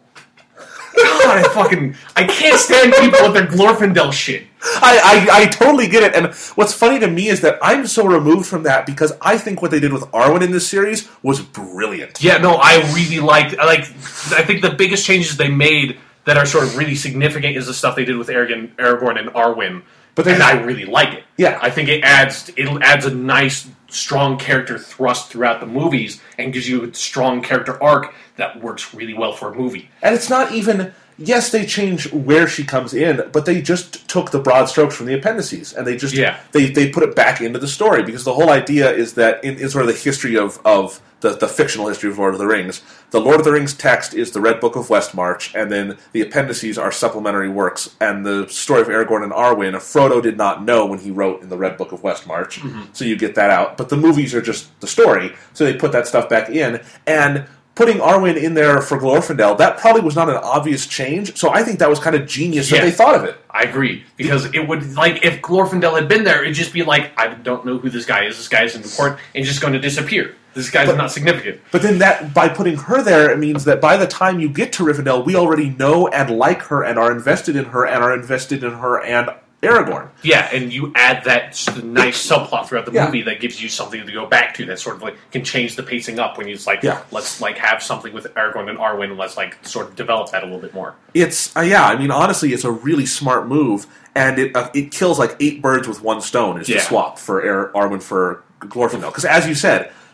Glorfindel, whatever. If you like him in the book, that's fine. But at most, he would be just a one-off character in the movies. 'cause Yeah, he's a one-off character in the books. Yeah, like in the Lord of the Rings animated version, like the Ralph Bakshi film, they have Glorfindel there. He's like he's there for that scene. It's Yeah. like uh, okay, but like they, I don't remember how this goes down. In the, I think this goes down this way in the book too. But it's like Glorfindel isn't even on the horse with Frodo. Like I think he gets off and like has the Frodo, the horse go off with Frodo Yeah. across the river to Rivendell. This is like Glorfindel isn't even there for most of it. He's like. It's like, hey, what's up, Or- Aragorn? What's up, Glorfindel? We need to get this dude over to Rivendell. Can you help him along? Sure. Smacks the horse butt before it leaves. It's like, bye, Glorfindel. Yeah, Never gonna see your ass again. But apparently, he's so critically important that people decry his missing from the movies all the fucking time on the internet and drives me insane. all right. Fucking Glorfindel. after that, once once they get to Rivendell, which is technically actually the end of book one of Fellowship of the Ring, um, this is sort of the midway point of the movie. After Council of Elrond is when the intermission happens in the film, and Where are we going? yeah, great line. In any case, so it really just becomes pretty much a pretty close adaptation of the book from there. Council of Elrond obviously is cut down because that's a long part of the book. Yeah. but it's it's and cut down, but some it's of still the great. really critical information, like in the prologue scene and Right. stuff like that. So, So it's still all there. The thrust of the scene is still there. Yeah. Same as the thrust of the Many Meetings chapter that he meets Bilbo and he gets Sting and he gets the um, Mithril. Yep, it's awesome. Yeah. So Mithril, which feather, hard as dragon scale. Mithril always makes me think of Final Fantasy, and then when I'm playing Final Fantasy, it always makes me think of Lord of the Rings. Yeah, it's kind of the same way, and this always drives me insane in Final Fantasy. At least the older Final Fantasy games is spelled with a Y. I'm like, Yeah, it's weird. Not spelled with a fucking Y. What are you people talking about? I always wonder what if like why that is. I just it, I don't get the sense that in Japan, Lord of the Rings is like a thing. I've never got that sense from anything other than Right. Final Fantasy. So I don't know if they like localized that to be mithril or what. But Yeah, it's who always knows? fucking weird. It's always weird when I find adamantium sometimes in fantasy games. It's like Really? They yeah, no, that ha- that happens sometimes. It's like, what the fuck is this doing here? Is Wolverine around the corner? Like, what the? I feel like the localization guy must just be some really like like really nerd. super nerdy. It's Yeah. like I'm just going to come up. It's like you're going to find some unobtainium next. It's like you got an unobtainium chainmail suit. annoying white guy to stop you from using it. Yeah, In any case, um, we keep on getting fucking off track. Yeah. So again, the Council of Elrond scene, really good sort of brief version of that scene, Yep. and then from there, I mean, it's it's again, it's all the broad strokes, the crows that come in, the pass of Caradhras. Yeah. The only big thing they cut from this section, I would say, is the Warg attack, but they actually moved that into two towers, hmm yeah, so rather effectively there too. I would yeah. I agree. It's because again, that would have just sort of. It would have ruined the like the action scenes for Moria if you had like this weird other smaller action scene Right right before before, you get to Moria. Yeah, and I think you have to single Moria out as being probably the best fantasy action sequence of all time. I mean, I can't. I don't even know what the runner-up would be. It's unbelievable how good the Moria material is from once they Yeah. enter to once they leave, and and Or even just even like before they enter, just all the stuff like once they get once they enter the set that has like the the door and then the lake. Yeah. it's like that's where Moria starts. All that stuff's so fucking cool. it's great and. And like the, the whole scene on the stairs where they're just trying to, it's this big set piece where they're just trying to get from one set of stairs to the next set, and there's a little gap, and they have to jump and be Yeah. thrown and all this stuff. And it's like, even I've seen the movie like 25 times, I'm still on the edge of my seat during that scene because it's like, It's so well done. Yeah. And there's arrows flying everywhere, and Legolas is going to town mm-hmm. with his arrows, and then they get to the bridge of Khazad-dûm, and fuck. Fuck, is that a sad fucking scene? Even when you know what's coming, Yeah. even when you can quote it and make jokes about it, when you're watching it, Gandalf's death fucking hurts. yeah. It. Yeah. Yeah.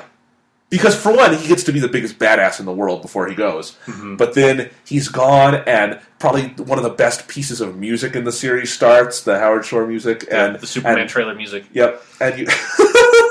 they used they did use this music in the trailer for Man of Steel, which is so weird. Like, yeah, it's just like as soon as I saw that trailer, I was like, "This is is this Lord of the Rings? Wait, this is the music that plays when Gandalf dies. Like, it's so it's such a good piece of music that I could like completely out of context just watching that trailer. I was like." I know exactly where in the fucking Fellowship of the Ring this music plays. Yeah. That's impressive for a piece of music to be that iconic from a film that I'm not just like, I'm pretty sure that's from Lord of the Rings. It's like, no, I know the moment in the movie this plays, and I can recall it instantly as soon as I hear that music. well, it's it's edited so well here, where Frodo has his no, and it But I like, yeah, I like how it's like you sort of he goes no and it sort of like fades out, so you don't like get the and that's when the sound drops yeah and the music this, like- builds, and yeah, it's fucking great. And then it's like they're running up the stairs and you have the arrows hitting the wall.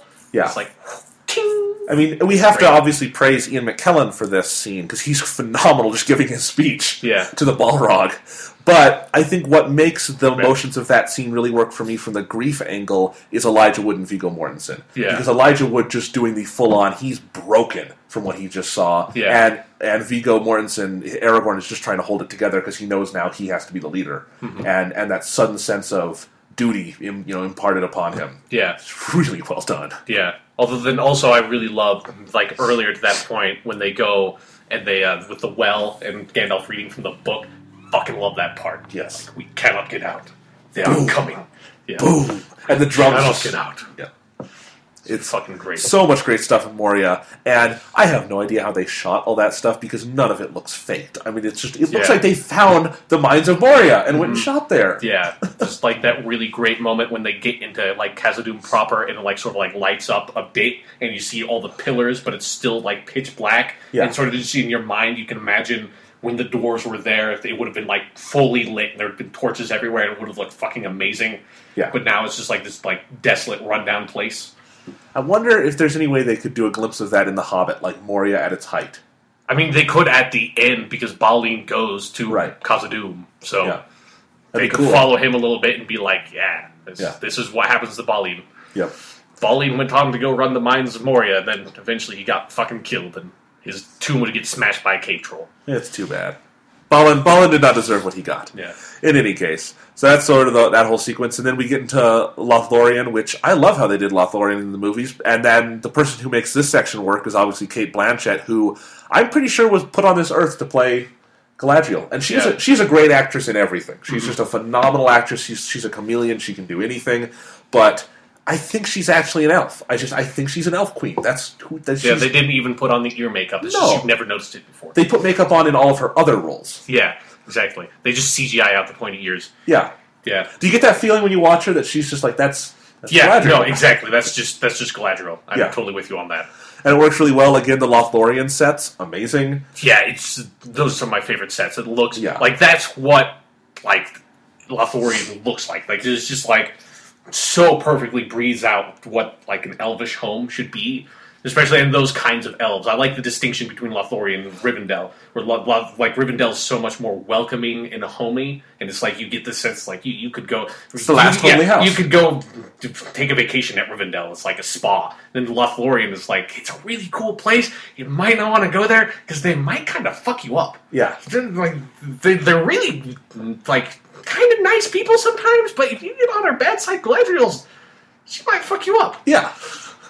And uh, then you have the whole gift giving scene, which is really well done how they do it here. Um, it's another thing that they actually cut in the extended version or in the theatrical version, which you cannot imagine watching the extended cut. Yeah, I, I, that's that's one of the scenes where I do remember it got it isn't there. It occurs to me every time I watch the extended cut that that's not in the theatrical edition. I'm like, how is this not in the theatrical? because edition? it's it's actually it's kind of crucial because that's where Legolas gets his bow. Yeah. That's where Aragorn gets, gets his knife. Yeah, there's there's some seeds, se- you know, sort of sown there, and it's only a couple minutes. Yeah, I- and that's where uh, fucking Frodo gets the Evenstar that he needs to use. Well, that is in the Shut up. theatrical. Oh, is that part of the theatrical? What's But so yeah. weird is in the theatrical they just do him getting the Evenstar, Yeah. and it's a really it's again it's just an awkward cut that once you see the extended you see how they cut around it, and it's they kind of had to do it awkwardly because the scene as written and, and shot doesn't allow for that. Yeah, But it's great. It's got that wonderful shot from the trailer of the like the the eight elves up to the eight members of the Fellowship giving them their gifts and stepping back, yeah, and it's it's cool. It's also where they get all their like elven brooches and, and the cloaks and these Yeah. things, Uh. which is crucial in the two towers when they use it to become a rock. yeah. Not lightly do the leaves of Lothlorien fall. Yes, lots of good stuff. In any case, Lothlorien's cool, and then you've got them going down the river, and I the, the, the shot that's so fucking iconic and great is the massive statues they see. Do you remember the names? Uh, no, Okay, can't- I, don't. can't- It's one of those obscure Lord of the Rings names. Yeah, that's But- that's one of the ones I can't remember. But man, is that a cool thing? Where I, I'm pretty sure those were just models they shot, but it looks real, and it, it it's like if you've ever been to Mount Rushmore, it reminds you of that only better. It reminds me of the uh, Jason the Argonauts movie where they have the like. I always think those statues should come alive Yeah. because if you have a statue that looks like that fucking awesome, it should come alive and they should have to fight it. But they should have changed that from the book. Just like throwing that in there, this like really big action scene before you get to Amon Hen. This like, oh shit, the Gondorian statue's coming alive. We gotta go kill it. Gimli, get your axe. Yeah. In any case, a lot of cool stuff. Them going down the river. Um, another tidbit from the behind the scenes is that uh, Legolas in the in the movie, obviously Legolas is in a boat with Gimli, but John Rhys Davies was not in the boat. It was his scale double. Yeah. and their boat sunk while they were going down the river, and the stunt double almost died. And Orlando Bloom, I guess, saved his life. But like, he, like their boat kind of like hit a rock or something. It went under, and he was like pulling, and I guess he was stuck, and they had to get other people there to like pull him up. And it's just- Again, yeah, it's like it's um, when you watch those bonus features, it's it's insane that the, all those people survived. There's, I mean, I do specifically remember the point in Two Towers where they say it's like yeah, Viggo Mortensen almost died when he's like wafting down this river, and it's like he almost drowned. like Viggo Mortensen almost fucking died. Like, it's so weird. yeah, I, I have another. Jesus Christ, being an actor is fucking dangerous. Yeah. I, I had no idea. I actually have another cool story to tell because we're about to talk about Amon Hen and the death of Boromir and Sean, you know, Sean Bean doing some really great work Yeah. there. So I want to tell Sean Bean's story from the behind the scenes, which is that you remember the scene in the movie where it's, it's right after Gandalf dies and, and Frodo falls in the snow and the ring is there and Boromir. That's takes- before Gandalf dies. Oh, it's so before? on Caradhras. Okay. Oh yeah. In any case, but he sees the ring and he says, you know, so much trouble for such a little Yeah. ring, and and he, you know, they have to convince him to give it back to Frodo. Really good scene. They actually shot that in the mountains like that. If, uh, here's the thing about Lord of the Rings: if it looks like they're in the middle of a massive mountain range that is not easily accessible by humans, they were probably in the middle of a massive mountain range that is not easily accessible by humans. Yeah. And so they had to get to that spot by helicopter. Turns out Sean Bean has a massive fear of helicopters. He just hates it. And so he That, got, that is a wise fear to have. I would be afraid of helicopters too. That blade will fuck you up. Yeah. So, but flying up there, like he was really nervous. He hated going back down. He says during that scene, he was petrified the whole scene thinking about the helicopter. And so he said, I will never get in a helicopter again. I'm not going to do it. And they said, Well, but Sean, we have other scenes in Mountain He's just like, I will climb there.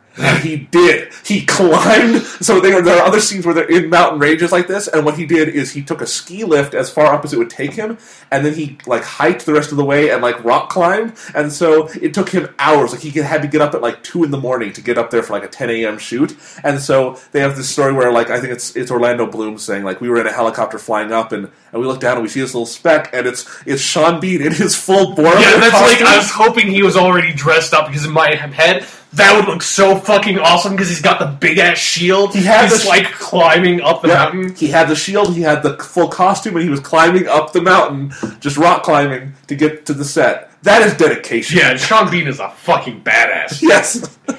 He's kind of a pussy, but he's a fucking badass when he's a pussy. Yeah. Okay, so anyway, Amon Hen, this is where you have the big, the Uruk-hai finally arrive and they have a big fight. Lots of good stuff, really great climax, and poor Boromir Yeah, poor Boromir. gets, gets Boromir. fucked up. Yep. He does some shitty stuff to Frodo, but he makes up for it by dying to save Merry and Pippin. Yeah, it's like it's a weird thing. The last time I watched this movie, Boromir's death hit me way harder than ever did before. Like Really? Boromir's death is always really sad. I don't know what it was. This is like that time. I was like, God damn, Boromir, you this sucks. You should not have died. You were a cool dude. Yeah. This is like you did some bad stuff, but you made up for it. It's like I don't know why that scene hit me so hard the last time I watched the movie. I just think they handle it so well. With uh, you know, Boromir gets you know kind of gunned down with the arrows. I mean, it's brutal for one. It's Yo, arrow yeah, it after is. arrow after arrow, and then Aragorn has the big fight with the chief Uruk-hai, which is Lurtz awesome. is what they named him. He's not a character of the book, but I know. I don't have no idea how I fucking know that. Yeah. Lurtz is cool, and he, you know, beheads Lurtz, and then he goes and finds Boromir, and you have just that. This is the scene that breaks me: is Boromir going, you know, my captain, Yeah. my king, and then my brother, my captain, my king, and like Aragorn, because it's funny because this is the moment where Aragorn should be comforting Boromir, but Boromir comforts Aragorn, and I Yeah. think that's what makes the scene work so well is Boromir's sheer dedication, and and this also goes back to changes they made in characters and and giving Aragorn more of an arc is that Boromir's death is really what kicks off Aragorn's arc to definitely becoming king. Yeah, Because I think that's the moment when he sees his doubt starts to go away. Yeah, he obviously struggles with doubt throughout the series, but if it weren't for Boromir saying what he says to him when he dies, I don't think Aragorn would have sort of the courage to do what he needs to do. yeah, no, I agree, and it's and that's in the books. That character arc's not there at all. Like Right. Aragorn's already told. Like again, he's carrying the shards of Narsil with him all the time. He's the, in the books. He's totally accepted. He wants to become king. He just needs to get a way to do it. Yeah. and so them putting in that character arc for the movies is again probably the most significant change and i do understand why a lot of people don't like it but again i think it works so much better for a movie to have this dramatic character arc and i think the movie version of aragorn is a really well fleshed out likable dynamic character Yeah, we'll get to characters Yeah. later on, but yeah, no, it's it's very true. Um, in terms of changes at the end of Fellowship of the Ring here, really the only thing is they shuffled some stuff around. Uh, Boromir dies at the beginning of the Two Towers, technically, but it's all one book. You know, yeah yeah you can cut them however you want Right. So they just moved that up. They didn't move it up. They just redid the chronology so it all happens at the same time because obviously Boromir's death provides a really solid climax Yeah. for film one. And then Frodo and Sam go off, and sean astin almost loses his foot yeah, bad shit happens, and, and that's Fellowship of the Ring. Damn good movie. yep damn good movie Two Towers. Also a yeah damn also good movie. also a damn good movie Uh, Two Towers is a damn intense movie. Mm-hmm. Two Towers is where like sh- Two Towers is, is very much follows the Empire Strikes Back model of things have gotten really fucking shitty, yeah and it doesn't look like they're going to get better. And then there's a, like a slight ray of hope at the end. yeah So, um, I guess the I love biggest. the part when Gimli gets put in carbonite and gets sent off to Jabba the Hutt's palace. Oh, I know, stupid. Or like Legolas is just torn up about it. He's, Yeah. You know, he Gimli finally said he loves him. yeah. Like, it's like, I know. Would, would, would it, wouldn't it be Gimli saying, "I know"? I know. Yeah. Yeah. I can imagine Orlando Bloom saying "I love you" in that voice, in the Princess Leia voice, way too clearly. Yeah. Yeah. That's weird. That's really weird. Okay. We should get back to the actual fucking movie instead of this weird hybrid we just created. From a nar- from a narrative standpoint, the big change in the Two Towers is that is just a structural thing. Is that the books are told out of chronological order. So book three, uh, which is the first book of Two Towers, is just the Aragorn, Legolas, and Gimli story, and then the Merry and Pippin stuff. Yeah. And then book four is all of Frodo and Sam up to uh, the end of the Shelob material. So really, they only adapt about half of each book of Two Towers for the mm-hmm. Two Towers movie. It's it's not a lot of pages actually. It's sort of like people talk about the Hobbit movies won't be doing much of of the Hobbit book each one. Yeah. Two Towers does not do a whole lot of Lord of the Rings. It's a pretty limited amount of story. Yeah. But it feels really big because it's Yeah. a very important part. You have to flesh it out. And so instead of presenting it out of chronological order like that, they do it all chronologically. They reshuffle it. So what's happening with Frodo is shown as going on. What's happening with Aragorn and Gimli and Legolas, and they just use the timeline from the appendices to match that all together. Yeah, they just intercut between the two Yeah. So teams. right. So the Frodo and Sam stuff is pretty much identical to how you know it until they meet Faramir, and then the big change is Faramir. Because this is going to be the climax of film two for these characters, Faramir has to become an obstacle mm-hmm. because otherwise they you know they would just they'd be going nowhere. Yeah. So Faramir has to become a bit of an obstacle. He takes them to Osgiliath. None of that happens, but it's. I think it's. We'll get to that part of the story, but I think it's Yeah. pretty compelling stuff. Um, and then on the Aragorn, like and Gimli side, really, it's pretty close. You could argue they make Helm's Deep bigger than it is, But Helm's Deep is a big event. I mean, people Yeah. forget that in the book. It's if you read the chapter, it's really well written as a battle scene. I mean, Mm-hmm. it's pretty rousing. Uh, the big change with Helm's Deep, though, is that for one, it, they also sort of add an arc for Theoden. In that, Yeah. in, in the book, he intends to fight the orcs always. He's going to ride out and meet them. Yeah. In in the movie, it's they're going to hide at Helm's Deep. And then the other thing is that the elves come to help the Yeah. men at Helm's Deep, and that does not happen in the book. But I think it's really fucking cool in the movie. Yeah, and it's also like I don't. That's another change that a lot of people kind of get up in arms about. I'm like, But it's very true to the spirit of the book because Yeah. what I think uh, Hull, I forget the name of the character, but the, the main Haldir. elf, Haldir, who comes, he says, We're honoring the last alliance. Yeah. Oh, that makes sense. You know? Elves should do have been that. Glorfindel though. Glorfindel should have gone to Helm's Deep at the very least. Glorfindel would have been there. That is kind of a big change, though. He dies, and Galadriel has no husband anymore. No, no. The Galadriel's husband is Celeborn. Oh, okay. Yeah. yeah. Haldir's like the captain of the. They Lothlorien look Guard. similar, sorry. Yeah, the Celeborn's like barely even in the movies. I Okay. think. Yeah. in any case. So those are sort of all the changes. But let's talk about the stories. You want to start with the Frodo and Sam side? It's a little simpler. Sure. Yeah. They, they find Gollum and they walk.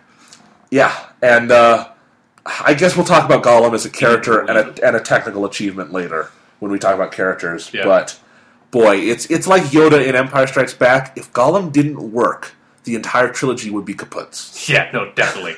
But he does, and that makes this stuff in the Two Towers really compelling. Mm-hmm. And and just I, I like all the locations they shoot in for their journey to you know Mount Doom is really barren. I don't know what these places are, but they're depressing places to look at, and they really Yeah. help the atmosphere of the films. yeah. I can't remember the name of the. Do you remember the name of the like the bog that they go through? The, the dead marshes. the Dead Marshes. That's it. It's like, God, where the fuck is like that? Looks like the most terrifying goddamn place in the world. I mean, I know there aren't like elven corpses in the, the actual wherever that marsh is in real life. Yeah, That doesn't matter, dude. That place looked fucking terrifying. yeah. So what, what do you think about this material with Frodo and Sam in Two Towers? I really like it. I think I think even though you know it's kind of one of those things where not a lot really happens, they do basically just find Sméagol and just walk for Yeah. a long time. But it's they there's a lot of good just sort of character stuff establishing the relationship between Frodo, Sam, and Sméagol. You get Elijah Wood kind of slowly being more like like you know despondent gazes into the camera. Which he does really well. Yeah, People yeah. make fun of that. He's good at it. I don't think most actors could do that convincingly. Yeah, he does really start selling how heavy the burden is for him of the of the ring. Yeah. But yeah, no, I really like this section. I really like. I can't believe I couldn't remember this called the Dead Marshes because I really like that section, in Yeah. both in the book and in the movie. Yeah.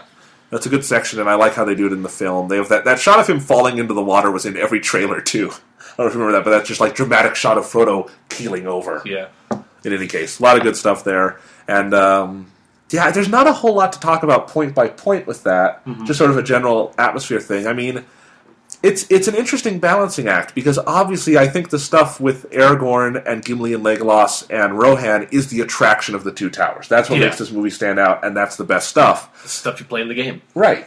So it, I think it speaks to how well Peter Jackson and company did this movie that the stuff with Frodo and Sam does not feel like a distraction when you watch it. It feels like a very organic part of the movie that Yeah. you enjoy seeing. because technically that is the most important stuff that's really happening, even though nothing's really happening.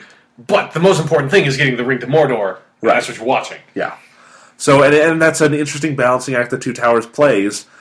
And and I think they are wise to probably prioritize in the Two Towers movie the Aragorn material. Yeah, Uh, no, for movie definitely purposes, agree. that makes sense. The most dynamic. But uh, so the stuff with Frodo and Sam plays this sort of interesting dual function where it helps break up the pacing. Because if it was just Aragorn, Legolas, and Gimli doing sort of this war movie, it might be kind of overwhelming. Mm-hmm. But when you have you can cut back to Frodo and Sam, which it's very intense too, but it's calmer. It's more Yeah. sort of methodical. Um, it, it kind of makes for a nicely paced movie. I agree. So works really well. And then they, they meet Faramir, and David Wenham is the actor, and I think he's great. And Yeah, Faramir's a good definitely. character, and and I, I like how they do it. I think obviously a lot of the broad strokes are still there. I mean, initially Faramir does not trust them. Once he finds out who they are, he immediately does in the book. But Philippa Boyens makes a good point in the bonus features, which is that in the book, when Faramir hears their whole story and he immediately trusts them and says of the ring, I would not pick that up if it lay by the wayside within my reach. That does rob the ring of its power. In Yeah. terms of trying to build it, especially because the two towers for Frodo is all about what the ring is doing to him. If you have a character just walk on screen and be like, "The ring, fuck Yeah, it," Fuck that. I'm not going to touch that thing. They're supposed to corrupt the hearts of man. Not me. I'm Faramir.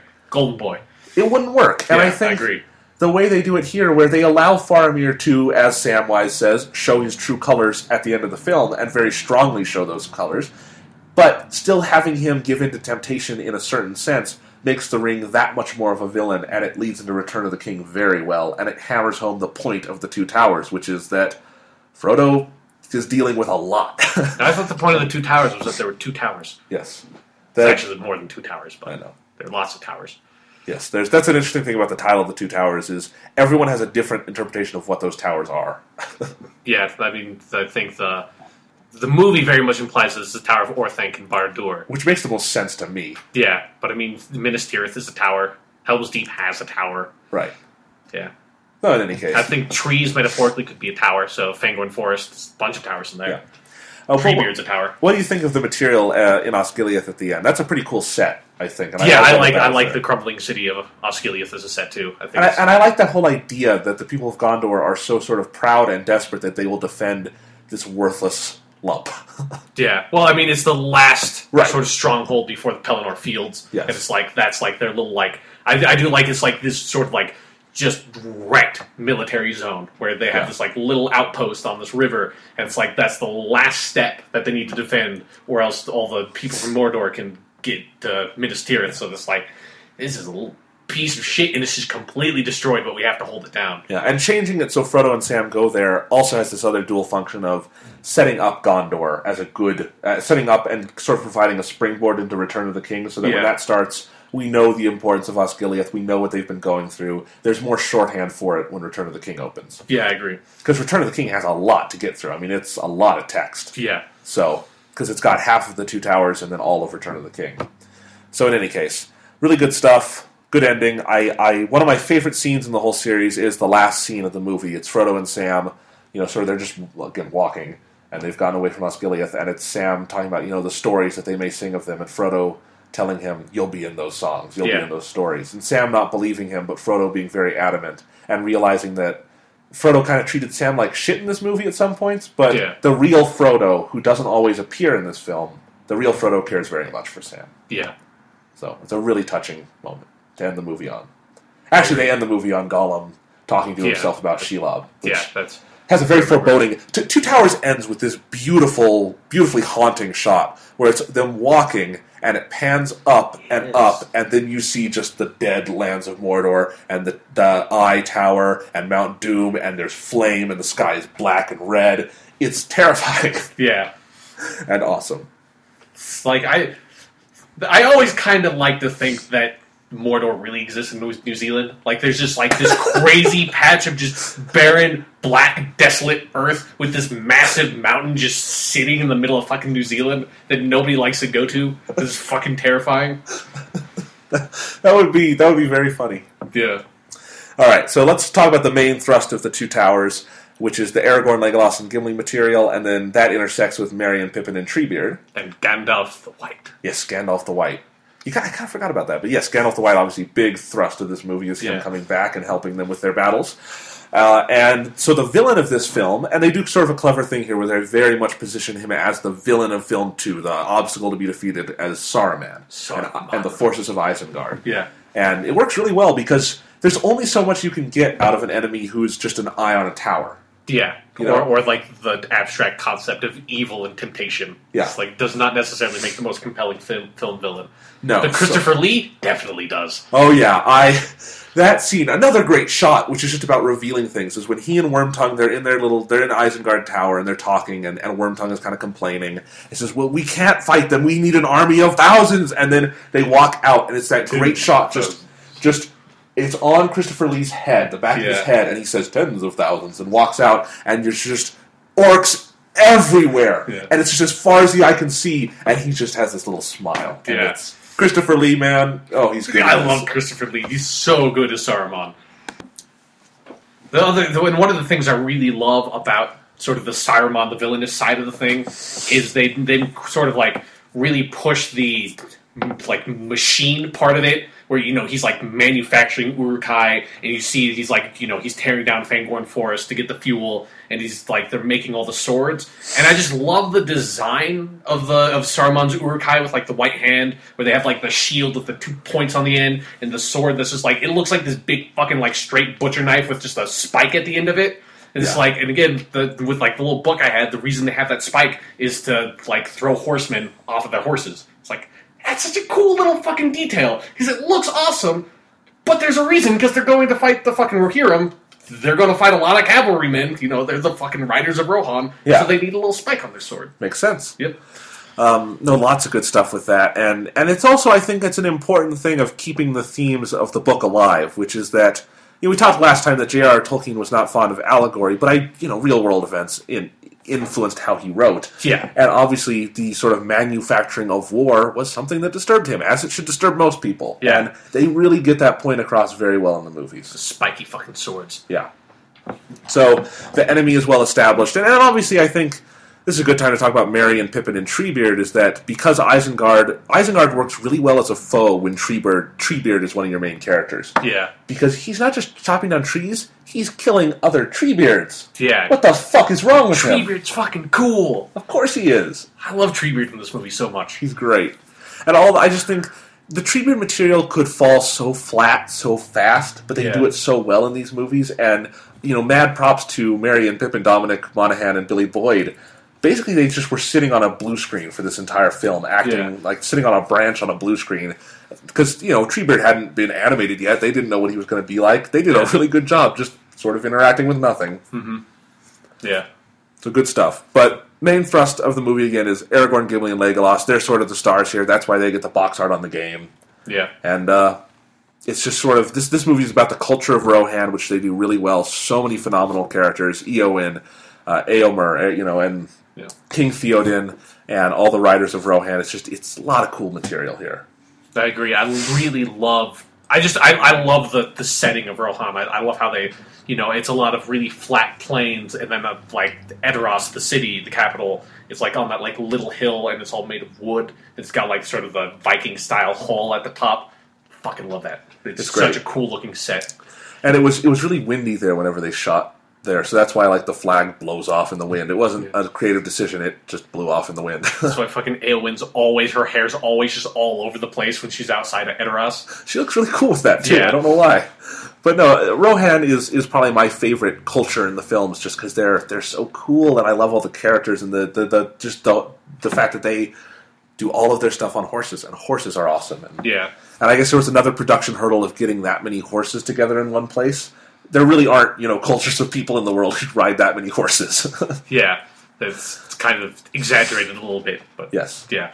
So anyway, cool stuff. But this is all about building up to the battle at Helm's Deep, and so the Two Towers is in many ways a war movie, and it does what all good war stories do, where the build up is just as important as the execution itself. Yeah. And so a good hour there of the Two Towers is just them a getting to Helm's Deep, and then you know just preparing for battle and just kind of wallowing in pity and doubt. Mm-hmm. But there's a big change on their way to Helm's Deep in that the wargs attack and they think Aragorn is killed. Yeah, and Viggo Mortensen almost actually dies in the Yes. next scene. What did you What do you think of that whole section? I think it's fine. I think it's kind of weird in a way that it's like I don't know how necessary it really is to have Aragorn kind of maybe not die and then come back. It's it's always been a part that I I've never disliked, but I've always kind of questioned how much I need it. You know? Yeah, I kind of feel the same way. It's like it doesn't feel like it necessarily. I mean, I'll take it for the really fucking cool shot of Of- when Aragorn comes in. and He opens the door. and He's like dripping wet. Oh, it's a well, Yeah. it's hundred percent worth it for that. Yeah, that's like it's worth it for that shot, but it's like like intellectually, I don't know what the motivation. I guess maybe the motivation was to have a little like weird Arwen dream sequence, maybe to remind you that that's still going on. I'm not That's sure. something that I actually want to mention is how they integrate Arwen into this movie is really clever and really artistically done. Because their original idea, which was a terrible idea, and I'm glad they abandoned it, is that uh, Arwen would have been the one who comes in and leads the elves in Helm's Deep. Yeah, weird instead of Yeah. Haldir. Yeah, that would have been really weird and stupid. Yeah. because they Man, wanted she she would have had to like fucking be trekking to get all the way from Rivendell to Helm's Deep. Like it took us like hours in movie time, and you just like you just got here. We just found out that Helm's Deep was going to be besieged. Right. It would not have worked. It would have been weird. But instead, they have this sort of interesting flashback in the middle of the movie where they're sort of riding to Helm's Deep, and it's this. It starts out as a as sort of a flashback to their time together in Rivendell, right before the Fellowship leaves, and it transitions into dream sequence. And there's just sort of this beautiful ethereal quality to it that Liv Tyler really sells. Yeah. And that's an interesting point. Is that Liv Tyler is not an actress who's been all that good in other movies. Peter Jackson got really good work out of her in these. She's like she's kind of just born to play that part. She just mm-hmm. seems like she again she like Cate Blanchett. She's an elf, Yeah, elf maiden, and and just I think those romantic scenes with them in the middle where it's it's all more. It's about their relationship, but it also hammers home Aragorn's sort of self doubt in these moments, and it makes him more of a compelling character. It's just a really well done segment of the movie, I think. yeah. Although then they also do they like throw in this weird sort of half romance between Aragorn and Eowyn that I always thought was also just kind of weird. That's in the really- book. Is it in the book? That's absolutely in the book. That's I why she goes to war. She she it, it- it's even more pronounced in the book. She goes to war with with Gondor because she wants to die. That's how much she loves Aragorn, and that's how Oh much. She, shit! Yeah, no, I kind of, and that's when she meets Faramir and falls in love with Faramir. Okay, I remember that now. yeah, yeah. It doesn't really. It, that always felt like something that was added into the movies for some reason. That's kind of weird but because it doesn't feel like it really needs to be in the movie to me. no, I think it, and I think they handled it better in Return of the King. There's a really good scene in Return of the King where he sort of tells her how it is, and and she's sort of heartbroken over it. I think they handle it really well there. Yeah, But I agree, it's a little clunky in Two Towers. But again, I mean, that's one of those few issues that is actually a holdover from the book. yeah. Huh. So. Hmm. That, Yeah. was, that was weird that I did not remember that was in the book. Well, it's, it's just a weird. It's not a kind of Tolkien thing to do. Yeah, Um, so yeah, it's interesting. It- It's, there's a lot of stuff involving Eowyn that you would not have thought Tolkien wrote, but I mean, he wrote the one-liner "I am no man," and the, and that's yeah. all like that. The, upon a woman. the killing of the Witch King is verbatim what Tolkien Yeah. wrote. They changed nothing. I mean, he wrote that action sequence. I mean, it's a very cinematic part in the book. Mm-hmm. It's very weird. In any case, they get to Helm's Deep. A lot of sort of waiting around, building tension, and then when the battle starts, holy crap! Greatest epic battle scene of all time. Probably, yeah. Yeah, what's the, I, I, it's so good, and the color scheme, just the blues and the, the blacks, and how dark it is. It's just and so many great moments, and it's Yeah. just this sense of scope. And as it goes along, and I, and again, it feels like an actual battle where there are strategic elements to it. There are portions of it like they'll they'll be winning at some point, they'll be retreating at others. Yeah. Sort of this back and forth, and then uh, Gandalf arrives on the fifth day, and it's awesome. Look to the west. Love with all the riders of Rohan. Yep. Yeah. Gandalf is not in this movie much. Not really, no. which is fine. I mean, he's on this part Yeah. of the book much, but it's interesting. But no, it's it's it's it's a very satisfying part of the movie. Yeah. And of course, in the extended cuts, you have at the end, you know, Gandalf comes in. They they kill all the orcs, and then they drive the rest of them into Fangorn Forest. And the Ents have just arrived, and they just beat the shit out of the orcs. Yeah. It's just like the great, where it's like a shot and like the trees just sort of like start shaking. You hear some like screams. It's like, oh Jesus. yeah, they're dying horrible deaths. That's pretty brutal. Although, speaking of Gandalf, one thing that I always thought was kind of weird in the Two Towers because you know there's the part where the they're going into Fangorn Forest and then like they hear like they and they're like coming upon to the, they think it's Saruman because it's you know Saruman is the White Wizard and it, like the books really sort of push that and it works a lot better in the books where it's like you think it's Saruman. It's like in the movie they kind of try to do that too and it's like that's not that's not Saruman. They do it for a couple minutes. Yeah, mean. but it's like I know, but yeah, they do it like for a little bit, but it's like it always comes across as like this weird moment in the movie to me because it's like they don't try to sell it almost at all to me. I feel it's like yeah. yeah, no, that's that's not Saruman. That's there's no. Well, it's because Gandalf. the difference is that we're omniscient in the movies, and we know Yeah. where Saruman is. yeah, no. So it's like it just kind of comes across as weird that they try to sell that in the movie to me. Yeah, but it's well done, and when Ian McKellen returns, even if you know he's coming back, you want to applaud. And I just want to say right now, best horse in the Lord of the Rings is Shadowfax. Shadowfax is really cool. He's an awesome looking horse. What about uh, Viggo Mortensen's horse, like Breogan? I think his name is Brayo, Brego. That's but but Brayo's great. Yeah. But Shadowfax, man, I don't know. Brego's pretty awesome. uh, the scene where where Aragorn sort of breaks Brayo is really Yeah. good. Um, and just sort of the, the way he talks to horses, I feel like that wasn't scripted. I think Viggo Mortensen. I think yeah, no, I think I think I think Viggo Mortensen can talk to horses. I I'm think, sure he can. I mean, because that's one of the things that, this, particularly in the Two Towers extended edition set, is that like you know Viggo Mortensen's a very accomplished horse rider in real life. Like he's Yeah. That he was in Hidalgo. So it's like that side of him really comes across in that part of the movie. I feel that's why I really Yeah. like Brego because Yep. Viggo Mortensen really likes Brego. Yep, it's really cool. So battle's great, a lot of good stuff at the end. Here's an interesting thing to ponder: is that originally they were going to go all the way in the Two Towers movie to they go back to Isengard, they have the final conversation with Saruman. That was all shot for Two Towers. Hmm. I, that would have been a really weird pacing move. I agree. Yeah, I That's- can't because I just I, maybe the movie was cut differently originally, but Mm-hmm. it's it's just weird to me to think that you could go from the big Helm's Deep climax where you've got you know Sean Astin narrating over it about you know the things that really matter, Yeah, uh, and then have another like six scenes. yeah. No, that good thing they didn't do that because I Yeah. agree that would have been a weird They- way to pace the end of the movie. Yeah, they I guess they reshot it all and sort of reoriented it to be an opening to Return of the King, where I think it works really well. Yeah, But yeah, but then they cut it for the theatrical edition. which is so weird. Mm-hmm. It's it's the most awkward edit too because they get there and and Treebeard's just like he's not a problem anymore, and they're all like, okay. Yeah, it's like, like I guess we don't have to worry about Saruman anymore. And it makes the scene feel kind of pointless too, because all they do is they go there, they grab Merry and Pippin, they get the Palantir, and they go, and it's really brief. Yeah, And it's just kind of weird. In any case, that's the Two Towers. Anything else to say about it? It's good. I think probably like out of the three movies, if you're watching it sort of like a standalone movie, Two Towers is probably the weakest to me. I think like I do really like Helm's Deep, but I- I, think it's kind of has a problem being the middle part of the Right, it's just sort of a natural Yeah. thing. And, and I guess, gun to my head, I would say the same thing, but then again, I really love it. And I, I, I couldn't choose which Yeah, one is weakest. I guess, but- I can probably say which one is my favorite. I really, I, I, I can't say which one is my least. Oh well. In any case, the next one is Return of the King. And Turn of the King. man, if this series was not epic already, Return of the King is like it feels like its own sort of like twelve hour mission unto itself. It's a big movie. Yeah, no, definitely. I mean, theatrical version it's three and a half hours long. Extended it's over four hours sans credits. When you add credits in, it's like four hours 45 Yeah, minutes or whatever. Really long fucking credits. Yeah. So, man, Return of the King, damn good movie, damn big movie. And it sort of restores the focus of the narrative to Frodo and Sam, even though all Yeah. the stuff in Gondor and Minas Tirith is still very, very important. Mm-hmm. But Return of the King is just a really, really wholly satisfying conclusion. Think Yeah. that's what you have to say about it's, it. It's five of them. Yeah. It's, it's yeah. I, I I really really love Return of the King. It's great. Yeah. Um, What should we What should we say about Return of the King? I think we should start at the beginning, Okay. the beginning of the end. Yes. So, do you want to talk about the scene with Saruman for a little bit, like how they did it? Because basically, what they do is they move up some of the material from Scouring with the Shire, the way he dies, mm-hmm. and how Wormtongue kills him, and they kind of put it here.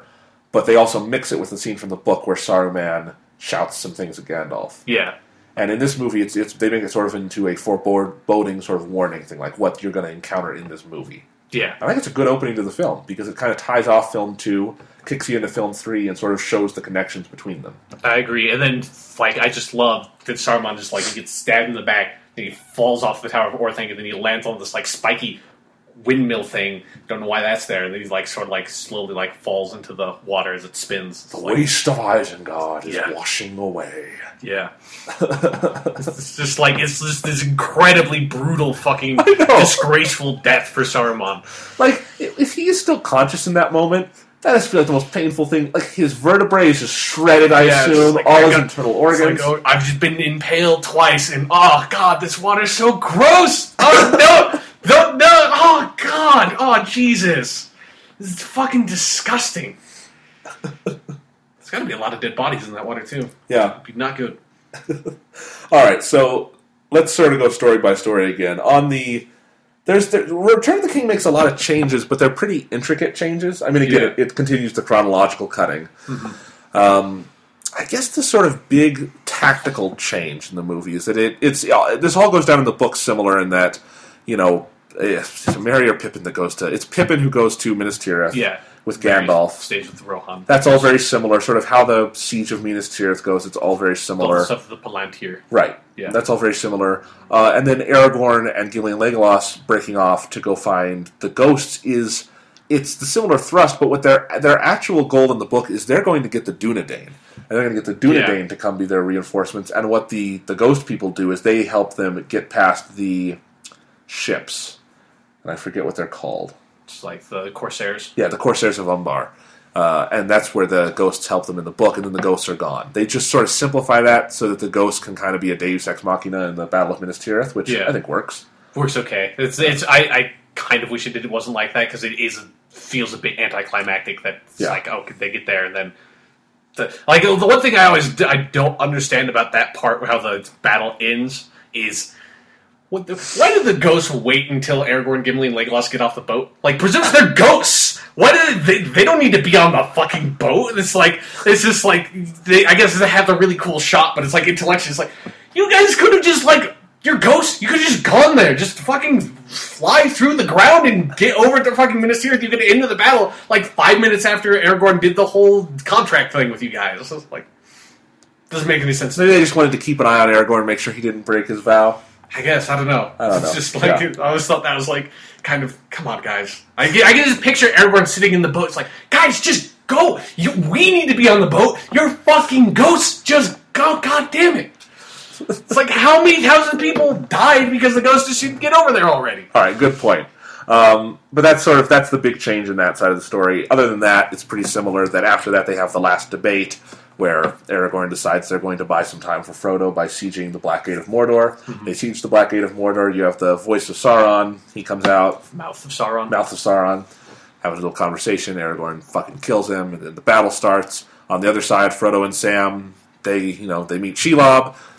Uh, although the, no, there is a big change with Frodo and Sam in that Frodo sends Sam away. Yeah. And so it makes it a little more dramatic when, when Frodo goes into Shelob's lair alone and then Sam comes and saves him. Yeah. That's a change I actually.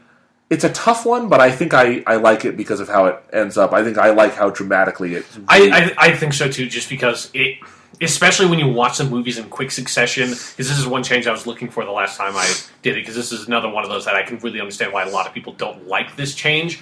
But I feel like it would have made that section of the movie really dull. Yeah. Because because nothing would be happening with Frodo and Sam, like character wise. They'd just be Right. still just keep on going. They'd be in the exact same place they've been since basically they left Rivendell.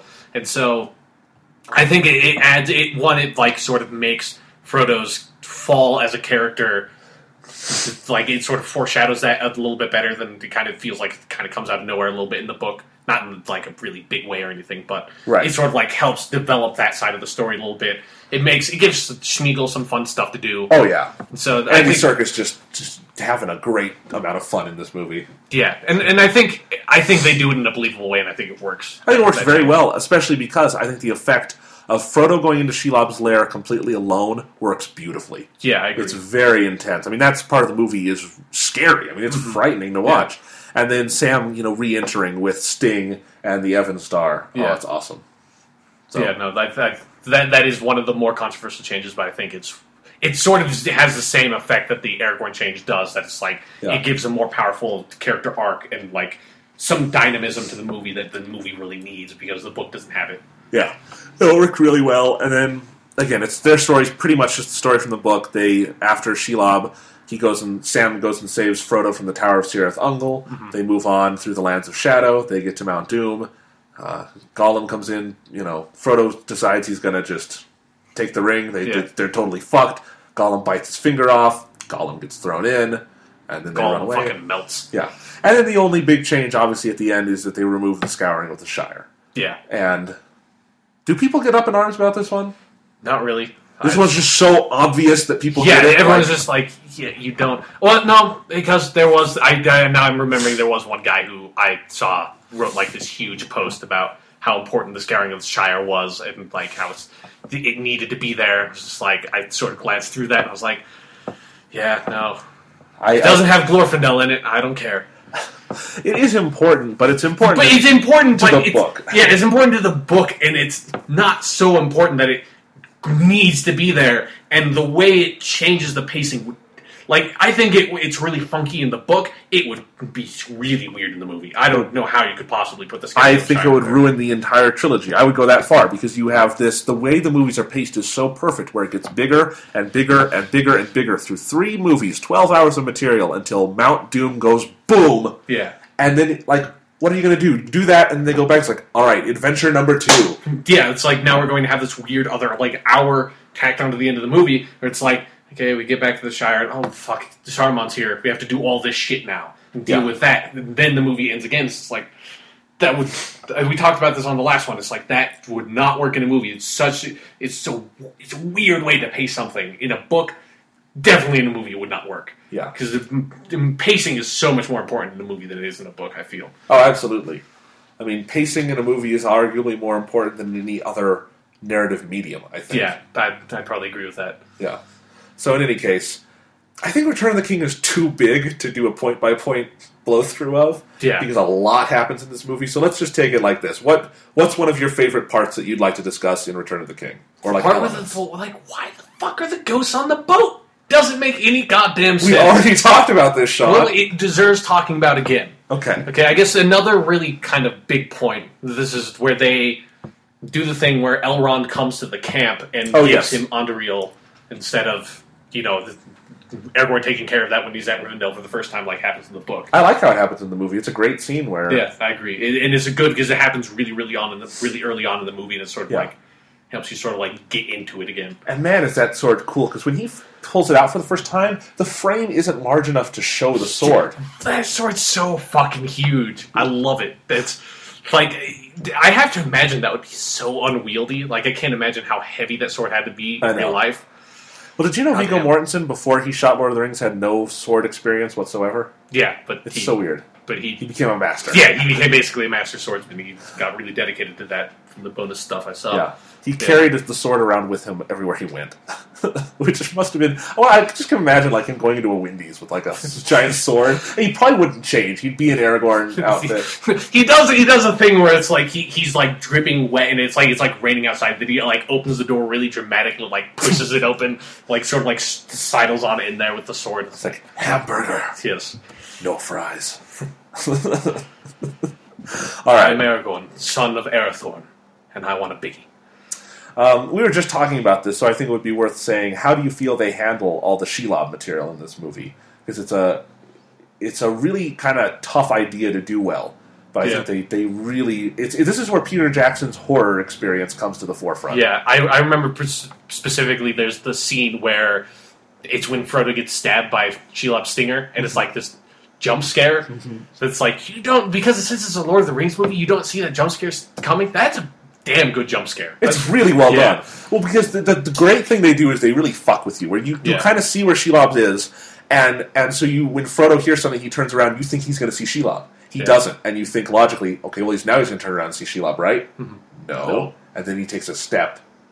Boom! Yeah, and then he gets stabbed from like just up above the frame. It's, yeah. It's a really well done little scary moment that you don't expect to happen because it's, nothing else in the Lord of the Rings movies is like that. No, and I'm also thinking of him in the caves trying to cut through the web as he's Yeah. trying to get out just desperately, and Gollum is just in the back making fun of him and just like throwing out insults. Oh Yeah. my god, it's it's really intense. And Andy Serkis is just having a ball with the voice. Yeah. Although then- the, the one thing I do have to say about Shelob's Lair is that that is the, by far the worst fucking level in the game, in the Return of the King game, because you're playing as Sam, and fighting the spiders fucking sucks. Fighting spiders is not fun compared to fighting orcs, and they also do this little fucking thing where they'll like block your path by having all these little spiders like on the ground, and so if you try to walk past them, you get hurt. So you have to pick up a torch, throw the throw it in the middle of the spiders, and the aiming on that is fucking terrible. You have to like move past it. There will be like more spiders. You have to do that again. The torches start going out. It's fucking bullshit. And then then the worst part of that is that like every fucking minute. They play the soundbite from the movie where Frodo's like, I are Kalima, where he like turns on the fucking Evenstar. They play that all the fucking time in the game. It's like, what does it go out like every two seconds, Frodo? Like, just leave the goddamn thing on. I, and I can believe that happens because you know the words by heart. Yeah, no. All right. So in any case, I, I really like this part. Um, all the Frodo and Sam stuff is good. I, I actually also want to highlight. I think they do a great job, sort of doing a visual depiction of the Land of Shadow chapter. Because in the book, Yeah. again, that's just thirty pages of Tolkien describing what shit Frodo and Sam are in on their Yeah. way to Mount Doom. And in the movie, they make it really clear that they're they're dying. Yeah, no, like, they look like they're about to fucking drop dead. yeah. Yeah. Then there's the whole part where they join up with the orcs and they're like in in disguise Yeah, and like the ridiculous orc helmets. and the ring starts trying to take over Frodo again, and it's intense. Um, and I, also let's back up before we talk about sort of all the climaxes of the movie. But all the stuff in Minas Tirith. Uh, Minas Tirith is a really another interesting sort of culture that they show because Gondor Yeah. is pretty different from Rohan. It's more of a sort of, I guess I would say, defeated culture where Rohan always has kind of this fighting spirit. Gondor's Yeah. been fucked for so long. Yeah, because they're right on the edge of Mordor. Yeah. So they're constantly fight, and that's one of the things that like once you get to that point, and then when you rewatch Fellowship, you understand what Boromir's talking about. Where he Yeah. says it's like you're dealing with this shit every goddamn day. We need to use this ring because we are getting fucked out there. Yeah. No, I mean, there's yeah, it's intense, and Denethor is sort of our figure here, and Denethor is a bastard, but he's a bastard who you understand. Yeah. And his material, I think, is pretty compelling. I mean, this is another thing that I think a lot of people who aren't overly familiar with the books think they invented for the movie. The whole Pyre of Denethor thing, that's exactly how it goes down in the book. Yeah. Uh, he really, it's, it's that sort of soap opera esque. But it works really well in the movie, and there's a lot of good material with Faramir in there. Yeah. But I think why I love this whole section and sort of going into the whole siege, which is really well done, the scale of the siege of Gondor is I have no idea how they did that. Yeah. No earthly idea how they even edit. Like the, the editor must have gotten the footage for that and just like looked at it and cried, and like cried for a week and then come in and started cutting. yeah, no, it's like he's just like, I'm going to do this, and then I'm just going to walk, and I will never stop walking because I will have done the impossible after Yes. I ended this battle scene. In any case, um, but what I love about this whole section is really Gandalf and how well Ian McKellen drives this part of the movie. Well, I like I like Gandalf and Pippin. That's what I was say, yeah. I like the both of them together. yep, that's great. This is like this is what I really love Billy Boyd in this movie. He's I think- great. Yeah, these, this is where Pippin really shines to me. and who would have thought Ian McKellen and Billy Boyd would be just such a good dramatic kind of powerhouse? Yeah, But I always think to the scene where Ian McKellen describes what dying is like to, Mm-hmm. to Pippin, and Ian McKellen is just does a beautiful job delivering that. But Billy Boyd's reactions also are, are great. yeah.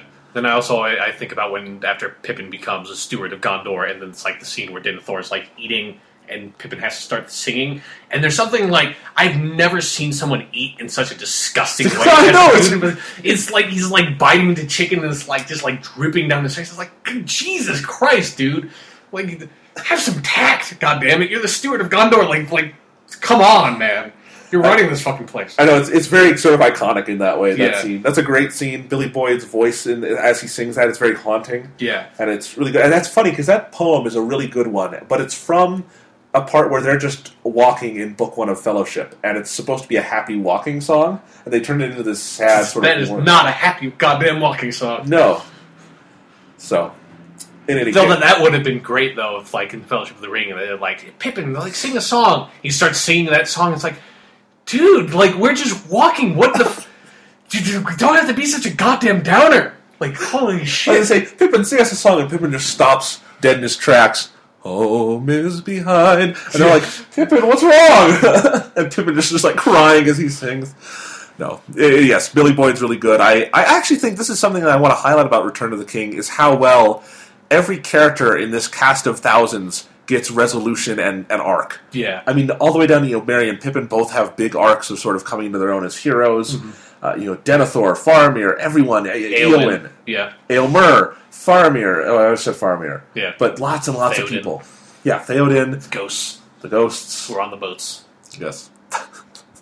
anyway, there's Lots. Kill that Legolas kills gets a nice character arc. Oh yeah, lots and lots of good characters. So the, the again, Battle of Minas Tirith is really cool. Um, once the ghost, what, I, what I've always sort of why I've tolerated the thing of the ghost just being a Deus Ex Machina is because when they come in, the battle is not immediately over. There's still some stuff that happens, and I Yeah. think part of that is Legolas's badass, bordering on cheesy, but on the right side of that line, taking down of the elephant. Yeah, there- there's like I love how there's just like Legolas gets like that star moment in like the final fighting scenes of each of the movies, and it like slowly ramps up. Whereas like Fellowship, it's just like totally nonchalant, sort of laid back, where he does a thing where like he pulls an arrow out of his uh, quiver, he like stabs an Uruk-hai, pulls it back immediately, and shoots it at another Uruk-hai. It's like that's a cool little moment.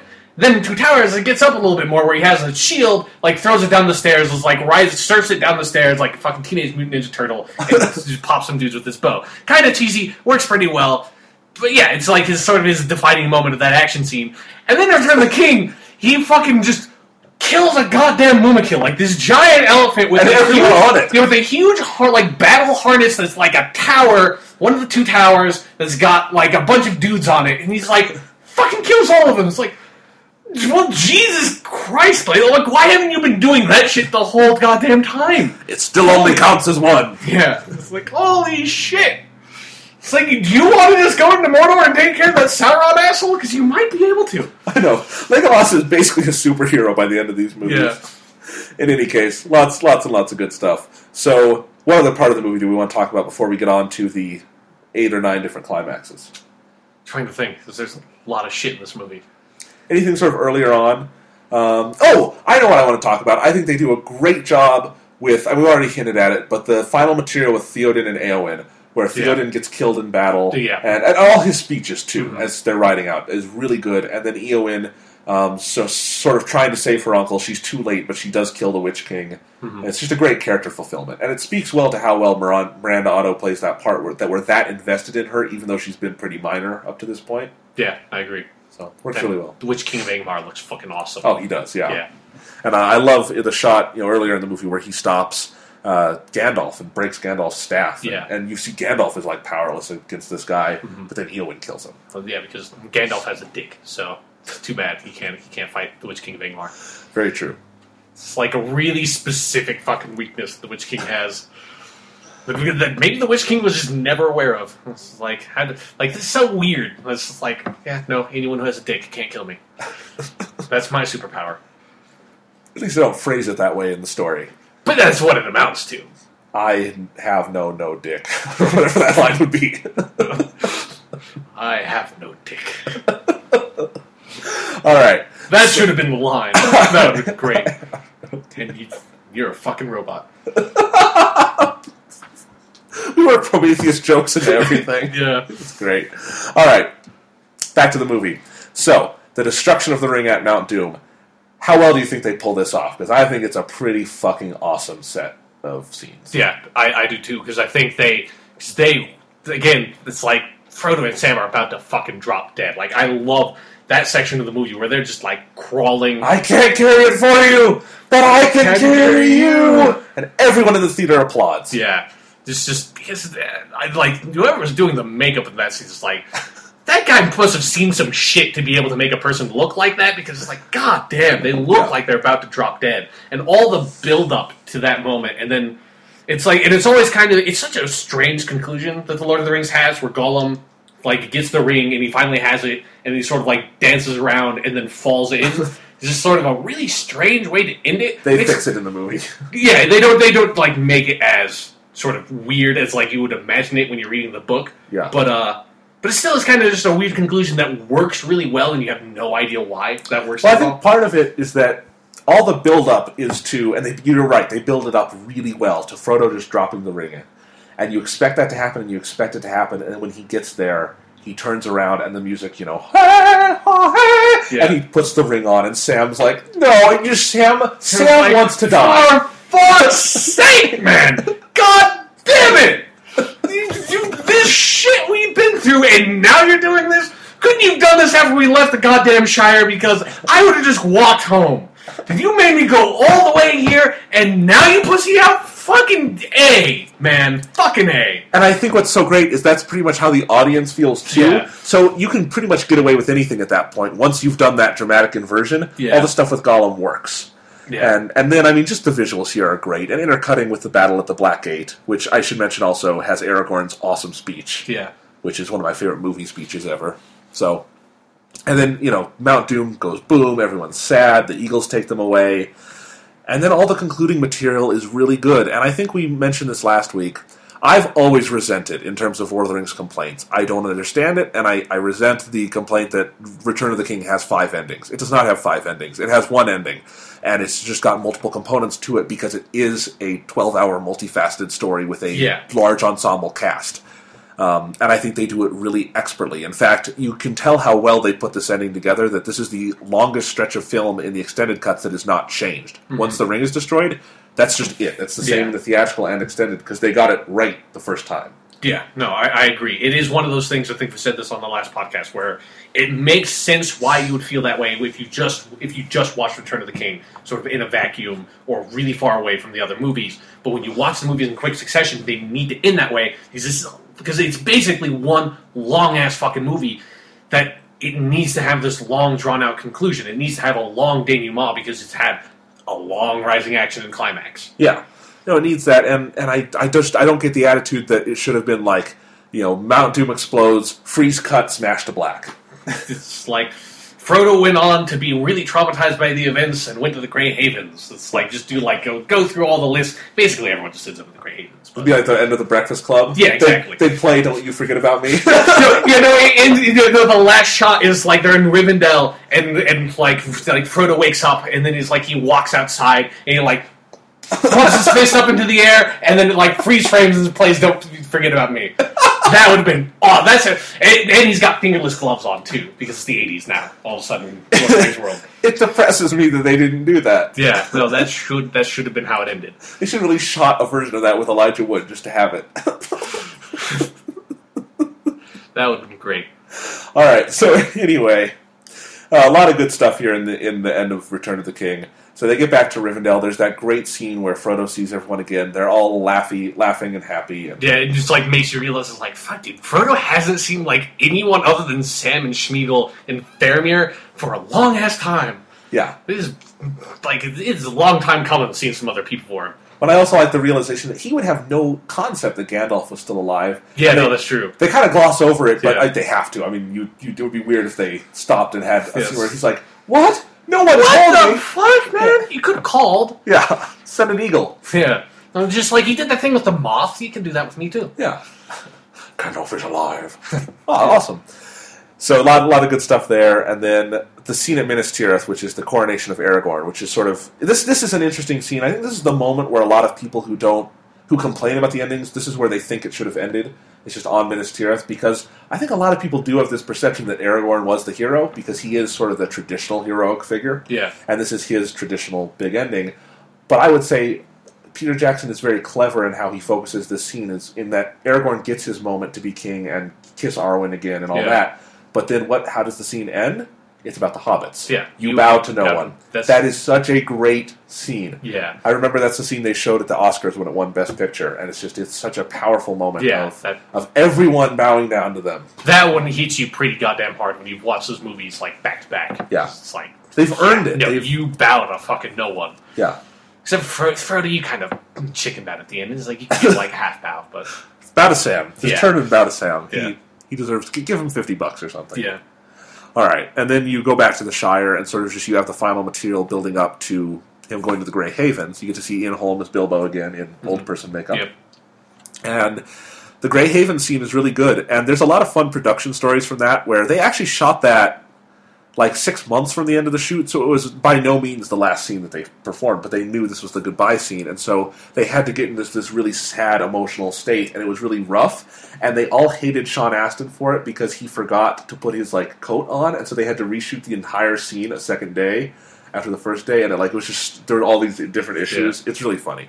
So if you can find that part on the bonus features of Return of the King, it's fun to watch. But Grey Haven scene is great, and I am very glad, and have always been very glad that they did do. They add, you know, they went 30 seconds beyond that and did the ending with "I'm back." yeah. They, they they finished it with Sam coming back to his house where he's got like Rosie and his kid. Yeah, It's like yeah, that's that's what Lord of the Rings is about. yeah, and that's and like again, like you said, a lot of people feel that Aragorn was the hero. It's like no, no, He's a hero, He definitely. is a hero, but the like the main, so like the true protagonist, I feel of the story is Sam. I think most people sort of come Yeah. to that conclusion if they're really into Lord of the Rings, and so it's like, of course, you have to end it there. Like you can't. You can't. You can't just like. I think there's there's there are two places you could have ended the movie. It's like one, they get on the Eagles and you just end it there, leave it ambiguous to what ultimately happens. That would have been okay. It's like if you didn't want to have a bunch of uh, endings, or you end it with Sam. It's like those are the two. You couldn't have done either. Like couldn't have ended it at Rivendell. You couldn't have ended it with Coronation of the King. It's like no. Right. Yeah. Uh, can I tell you something that when I saw the movie for the first time, you know, there's that shot when Frodo and Sam are out on that rock and they're just lying there, and it fades to black for a moment, and then it comes back in and it's playing the Elvish music, and the Eagles come pick them up. Mm-hmm. Well, when I saw this for the first time, I was really scared they were going to end it at that fade to black on the rock. Like I got, I was like, wait, what? And I'm like, there's so much left. What are they doing? And then they like come back in. I'm like, oh, thank God. But I still get that feeling sometimes because I just remember how I felt the first time I saw it. It's kind of a long fade to black. It is. Yeah. No. It definitely is. But although that that reminds me, my and this isn't just the movie; it's this extends to the book. My biggest pet peeve is people who think they're really fucking smart and say this like, "Why didn't they just ride the eagles to Mordor?" Like, you fucking yeah, that would have really worked. Let's just get on a fucking eagle and fly all the way to Mordor, where there's this big goddamn power with a huge ass flaming eye and the most powerful sorcerer in all of history. Fucking there. He is not going to notice the object of his desire riding on a fucking giant eagle through the sky towards him. He's got thousands and thousands and thousands of orcish archers. He's got nine ring wraiths with big ass dragon things. You'd be fucking dead in a second if you tried to do that. The whole goddamn point is to have this small team of covert, like it's basically a special operations team. It's like we got like these nine fucking dudes, or okay, like We got explosives. We got we've got we've got five dudes who are really good at what they're doing. Four really short people, and I don't know why most of them are there. We got the one dude who's carrying the ring; he's kind of important. But it's like we got these nine dudes taking care of this, so that they can go in covertly and take care of this without Sauron figuring it out. Because the most powerful thing Sauron has is his information gathering abilities. Because he's a huge fucking eye. So it's like that's what we're going to do because he can find out where the ring is very, very easily. Always hate when people people bring that up all the goddamn time. And they, they're so the smug about it. Like they yeah, think like they like, like they think like they figured out this like big secret. Like it's like why didn't they just get on the eagles at the beginning, just fly over to Mordor? It's like shut the. You have no fucking clue what you're talking about. They all they're you're right. They're always smug assholes about it. They You are. think they're really fucking smart. It's like can you. You you don't know what a plot hole is, asshole. Sit the fuck down. Yeah. It's like well, and also if you read actually about the history, the Eagles, you can't just call the Eagles. Yeah, the Eagles wouldn't have just been like, yeah, sure, fuck it. We'll just we'll fly into the heart of like death when the most powerful place in the entire world just right off the bat for you. They- All right, so I think that's that's all the movies. yeah, All right, so we should probably at this point talk about one of the most important parts, which is really just go character by character and talk about how we view these performances and these interpretations, especially because some of them do differ from the books. yeah, and it's interesting to look at that. So let's start obviously with our main character, Frodo Baggins, Elijah Yep. Wood. Elijah Wood's really good in these movies. I agree. I can't stress that enough. He does not get enough good enough credit, but he is really good in these movies. And Yeah, and, some and respect. he gets a really hard role to play because Yeah. Frodo's entire conflict is completely internal. Yeah. because it's just him trying his hardest not to put the ring on, yeah, and that's and he makes it easy to do. dynamic. Yeah, He makes it interesting. He takes a very literary concept and makes it cinematic, and he's he's very compelling. He's got a good charisma. He's I think he's got a movie star presence you need for this kind of thing, but in Yeah. a different sort of way. yeah, I agree. obviously Viggo Mortensen is the movie star in these movies, Mm-hmm. but Frodo still has this quality in Elijah Wood that I've I've always been a little sad that Elijah Wood was sort of pigeonholed after the Lord of the Rings. I mean, it was kind of bound to happen, Mm-hmm. but he's obviously done a lot of good work in various things. But when I see him in things, Elijah Wood is such a good actor. I like. I watched this movie. This, this indie film from Sundance. It was called Celeste and Jesse Forever. It's with Rashida Jones and, Addy, and uh, Adam Sandberg. Andy Sandberg. I don't know that guy's name. Uh, Andy Sandberg, I'm pretty sure. Okay. what it is, yeah. It's a really good sort of. It's not a romantic comedy. It's a romantic drama. It's very serious. It's got some humor, but it's a pretty serious movie. But it's very good. And Elijah Wood just has this small part as Rashida Jones's boss, and he's he's in the movie for probably all of ten minutes combined. But he's so good, and I just like I want more Elijah Wood. I mean, someday I'm going to sit down and You watch want that. some more wood, Jonathan? Yeah, I, I Jonathan just needs more wood. Thank you, Sean. But no, I, I, I- I'm going to watch that show Wilfred on X, FX someday because I just he's a good actor and I like watching him work. And uh, you know, I, I sort of wish he um, sort of had more opportunities in big movies like this to do sort of starring roles and maybe more dramatic material because I think that's the interesting part here is that he does stuff that would serve him well in a very dramatic capacity in other movies because it's Yeah. that kind of acting. So. I agree. Uh, Would you say this Frodo is any different from the book in any major ways? This is pretty much how Yeah, it's it's pretty close. I mean, anything else would just be sort of your own interpretation of what Yeah. happens. Like, there's nothing really big that changes other than the. the age is actually the only. oh yeah, there's that. But- Although- but the but then also like the, like how you translate Hobbit age into human age is sort of like ambiguous. Right. It's yeah, it's not. I mean, the biggest change to me is the scene that we already talked about where he like, fuck off, Sam, basically. And that's talk about that. They they emphasize the darker elements of him a little bit more, and obviously, I think I think you could say that Frodo gets more chances to be outright heroic in the book, but. Translating it to a cinematic form, if you did that outright and had Frodo pull out a sword and start killing people, yeah, I don't know if it would feel right. It, I, it wouldn't. I agree. I don't. it wouldn't hammer home the point they need to make that's in the book about the ring.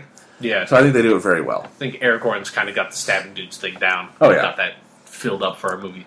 So continuing with Hobbits, Sean Astin is Sam, another actor who Sean Astin is phenomenal in these films. He's Yeah. the heart and soul. He's so great. He embodies Sam in every way, shape, or form. I can't think of a single way he's different from Sam in the books. That just Yeah. is Sam. It's like sort of like how Ian McKellen is Gandalf. That's just like Sean Astin was like born from the pages of Lord of the Rings to be Samwise Gamgee.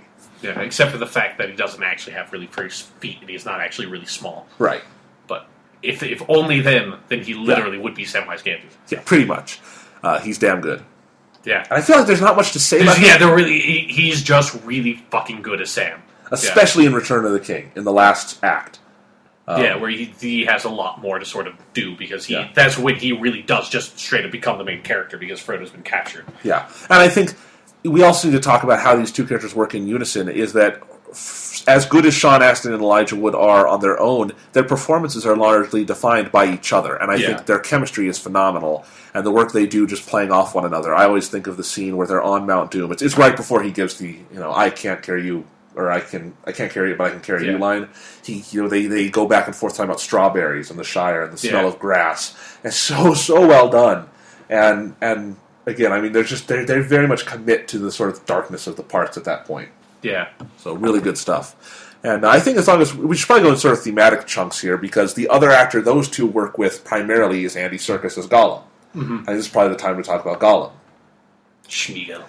And again, this is another thing that you probably forget today because this is such a common technique, the one that was used to build bring Gollum to life. There had never been anything remotely like Gollum in film before now. There had been the monstrosity that is Jar Jar Binks. but he wasn't he wasn't motion captured. Yeah, he wasn't was- defined by. was- I think he was like a fully CGI Right. character who's like talking and interacting with people, and it's terrifying. right. yeah, but Jar Jar And in very different ways but- than, than Gollum can be terrifying. Yeah, but yeah, I mean, just from a technical level, I, I have I still have no idea how they did Gollum that well. Yeah, especially because it's one- it's one of those things that makes it feel like the movies are not old. Is that it doesn't feel like Gollum, like the tech behind Gollum, has aged, which is No. weird because you would ex- like I always would expect when I would go back and watch Lord of the Rings, it's like Gollum's going to look pretty rough.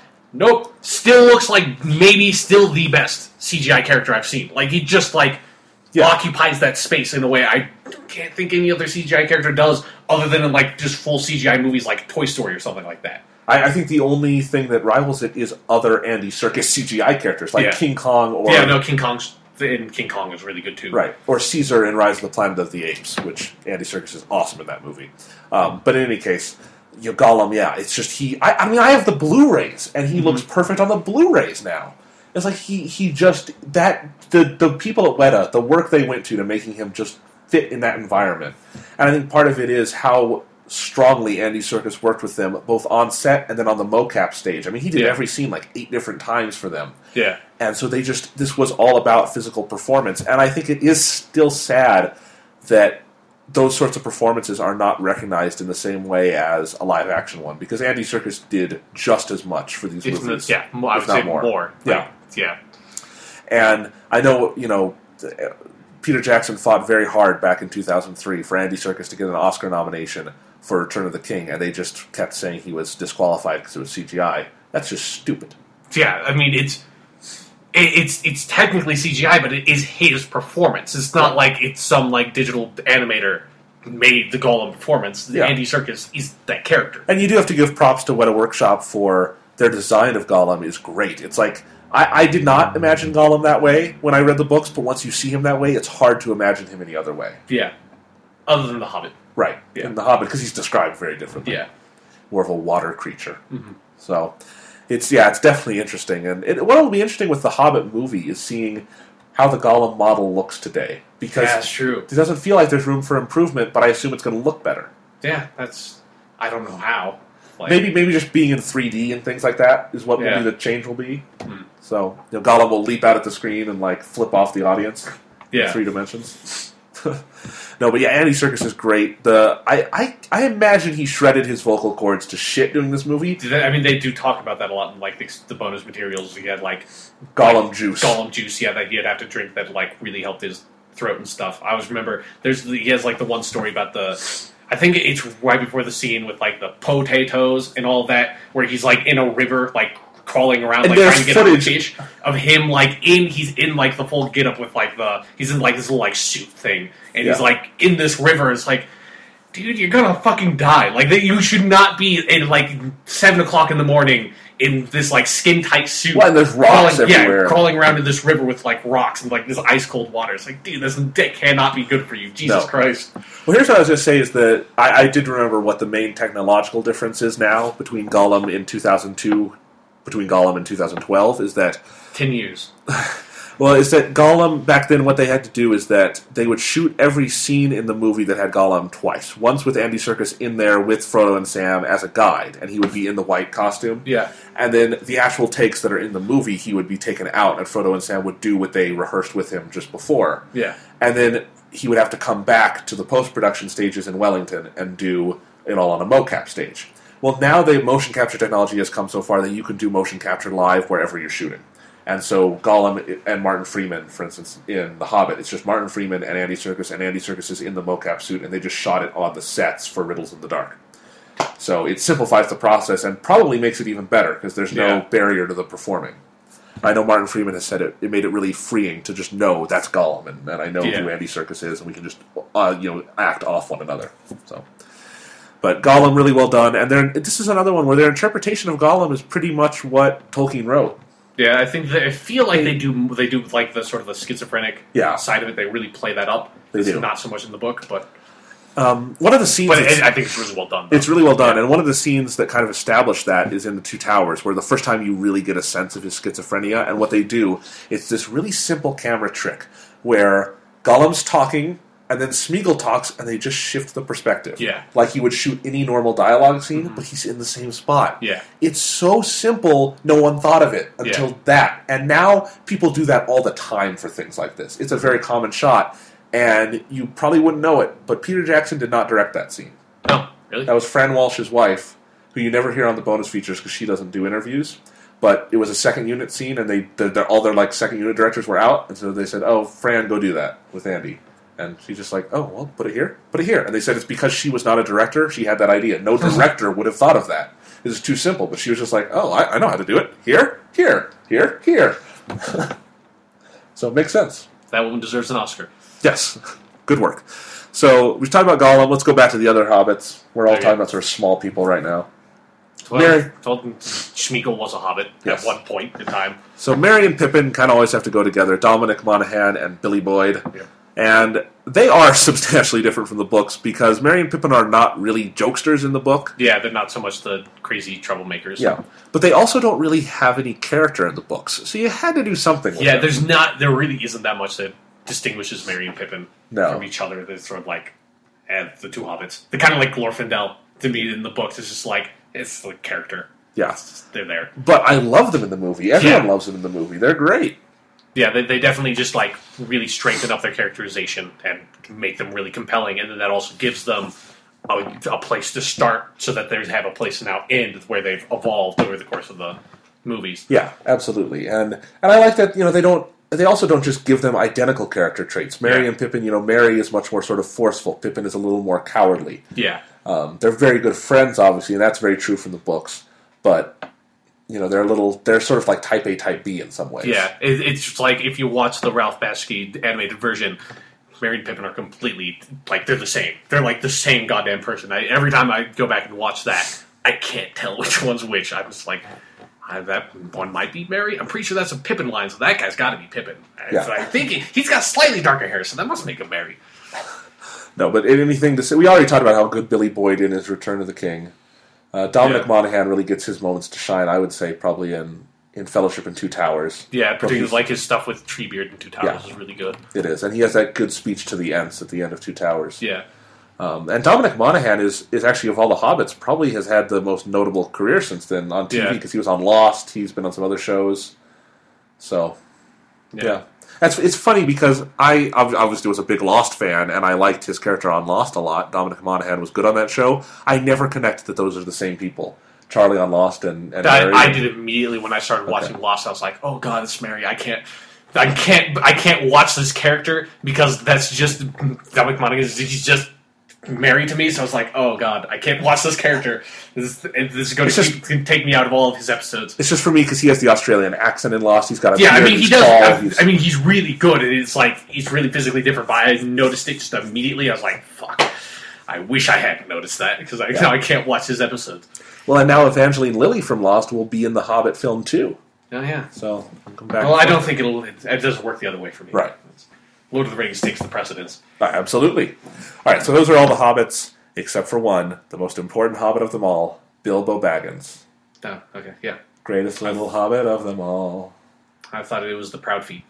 They're, they're the Proud best. foot. yeah, Uh, other way around. Anyway, yeah, it is the other way around. I Ian made Holm. the joke first already, implicitly saying Proud Feet. I know. Ian Holm is Bilbo, perfect, Yeah, no, definitely. and and it, gi- it gives Martin Freeman something to live up to in The Hobbit. I know because it's so fucking good as he's so Bilbo. good as Bilbo, and it's this funny thing where when you hear Martin Freeman is playing Bilbo, you think that's perfect. But and I like that you have Ian Holm though, so Martin Freeman, like you said, it's something to work up to. Yeah. Mm-hmm. Because Martin Freeman as Bilbo is such obvious casting. It's good obvious. Yeah. It's just like who else would do it? Martin Freeman has to be young Bilbo, but. Because he has Ian Holm, I think he does have something to strive for rather than just being Martin Freeman Yeah, and that will work Yeah. really well. And and Ian Holm, man, he just he makes the first you know half hour of Fellowship of the Ring click for me. He's so yeah. good in those Especially scenes. him and Ian McKellen. Like Yeah. their relationship is so well defined. Like immediately. Yeah, they sketch it really well just through their dialogue together. Yeah, it's just yeah. I mean, I'm, I, that's one of those scenes that's like I'm really excited to after watching The Hobbit, just watching the beginning of Fellowship and sort of like seeing how that feels recontextualized with having seen their version of The Hobbit now. Yes. I'm definitely excited, and I'm excited to see Ian Holm back just for like the opening Yeah. scenes in the Hobbit movie. That'll just be nice Yeah, because he's he's damn good. And I think had they made the Hobbit sooner, they could possibly have done it with Ian Holm if they could have done young person makeup or something. I don't think Maybe. it the right think- decision, but yeah. I don't think that would work that well. I, No. I would not advise like having your main protagonist character being a character in makeup that's like that heavy. oh, I agree. I'm Yeah. just saying he he is that good. Yeah, no, I agree. So Ian Holm, awesome. And as long as we're talking about this section of the movie, Ian McKellen as Gandalf. Gandalf the Grey. I've said it before. I'll say it again. Gandalf the Grey is my f- and Gandalf the White, just Gandalf is my favorite screen character of all time. Ian McKellen, my favorite screen performance of all time. No contest. I just love Ian McKellen as Gandalf so much. I love Gandalf in the books more than I can say, but Ian McKellen makes him even better. I mean, he, he is Gandalf, just for one. It's just Yeah. he is Gandalf the Grey and then Gandalf the White just perfectly. But then he adds for me so much to the character, sort of this sense of weariness and and sort of wisdom and mm-hmm. experience that you just sort of see it in him. That he can be very sort of jovial and have all this life to him, but at the same time, he's lived through stuff, and you kind of see Yeah, that in you- his you- eyes. it's one of those characters where it's like where the character has lived for thousands of years, and you get that sense through the performance. It's like, yeah, Ian McKellen's fucking awesome as Gandalf. Oh yeah, I Yeah. mean that's my most excited thing about the Hobbit is that the Hobbit has a good amount of Gandalf in it, and so we're going to get a good amount of Ian McKellen, and I'm very psyched. Yeah, They had a clip online the other day of, of Gandalf giving Bilbo Sting after they raid the trolls. It's just like 40 seconds, but just it's him giving him Bilbo a little speech about courage. I'm like, oh, I'm going to love this movie. yeah. But the Gandalf after the scene that inspired every RPG. It's like it's the loot drop. There we go. It's like you got your plus five sword. All right, So, but then then they have to go identify it too. It's like that's just I love that's what I love about reading The Hobbit and The Lord of the Rings is just like this has created every single fantasy RPG of all time, and I can see where they got the ideas for every single fantasy RPG of all time. Just like every single page, there's a new one. Here's the loot drop. Oh, but you don't know what the magic loot is. We have to go get this dude to identify it to find out what it does. It's like, yep, there we go. it's great. So anything else to say about Gandalf? Scandalf. His, his best scene is Khazad-dûm, you'd say? Yeah, I get like I, I wasn't thinking about what his best scene would be. I no, fuck it. His best scene is them opening the door. That's his best scene. Oh, yeah. Yeah, that's the that's like because it's just when he's like becomes a really irritated old man. I like when Gandalf does that. Also, love when it too. Pippin drops Yeah. the body into the well, it's like Anytime he chastises someone else. throw your awesome. in next time and rid us of your stupidity. There's just a lot of great Yeah. stuff of him chastising Pippin across all three films. It's Yeah. wonderful. Yeah, no, So in any case, um, yes, as as we're talking about very old characters, should we go to Hugo Weaving as Elrond? Sure, if that's how we're segueing these, I thought we would have a more organized way of doing it, but fuck it. No, I know where we're going from here. It's, it's, it's all mapped out in my head. Okay, good.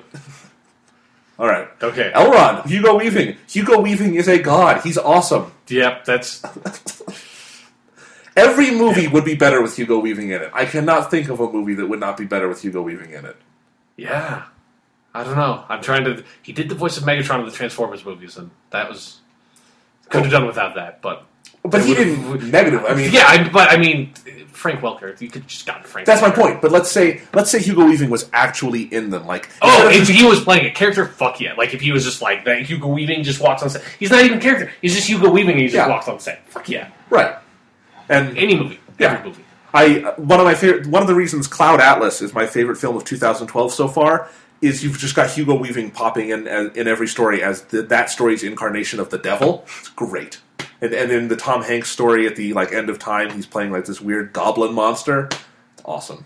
So Hugo Weaving, he's the man, and that's just that's again, it's just Elrond. I mean, there's Yeah. some characters in this movie we're going to talk about who have you know they've, they've got new arcs or they're changed but some of these they just took them from the book and found an actor who is the embodiment of that Yeah. and hugo weaving to me is that where obviously maybe he's a little more hard edged than Yeah, it- is in the book He feels more like like to me, Elrond in Lord of the Rings is a little bit different to Elrond in The Hobbit. Yeah. Mostly because he's a lot more sort of involved with all like the council and everything. So it's like Hugo Weaving is very much Elrond from Lord of the Rings to me. I, it'll be interesting to see him being Elrond in The Hobbit, in the context of The Hobbit, where it's like all this shit is not necessarily like piling on right now, and just like wel- welcoming a bunch of dwarves and his old friend Gandalf into his home. and i actually think he can play that just Yeah, I think he'll be able to play that too. It'd just be cool to see Yeah. because it's a very different side of the character. Absolutely, but he's got a lot of really standout scenes in the trilogy. I always think back to in the Two Towers. It's a moment you forget even happens, but it's a really nice sort of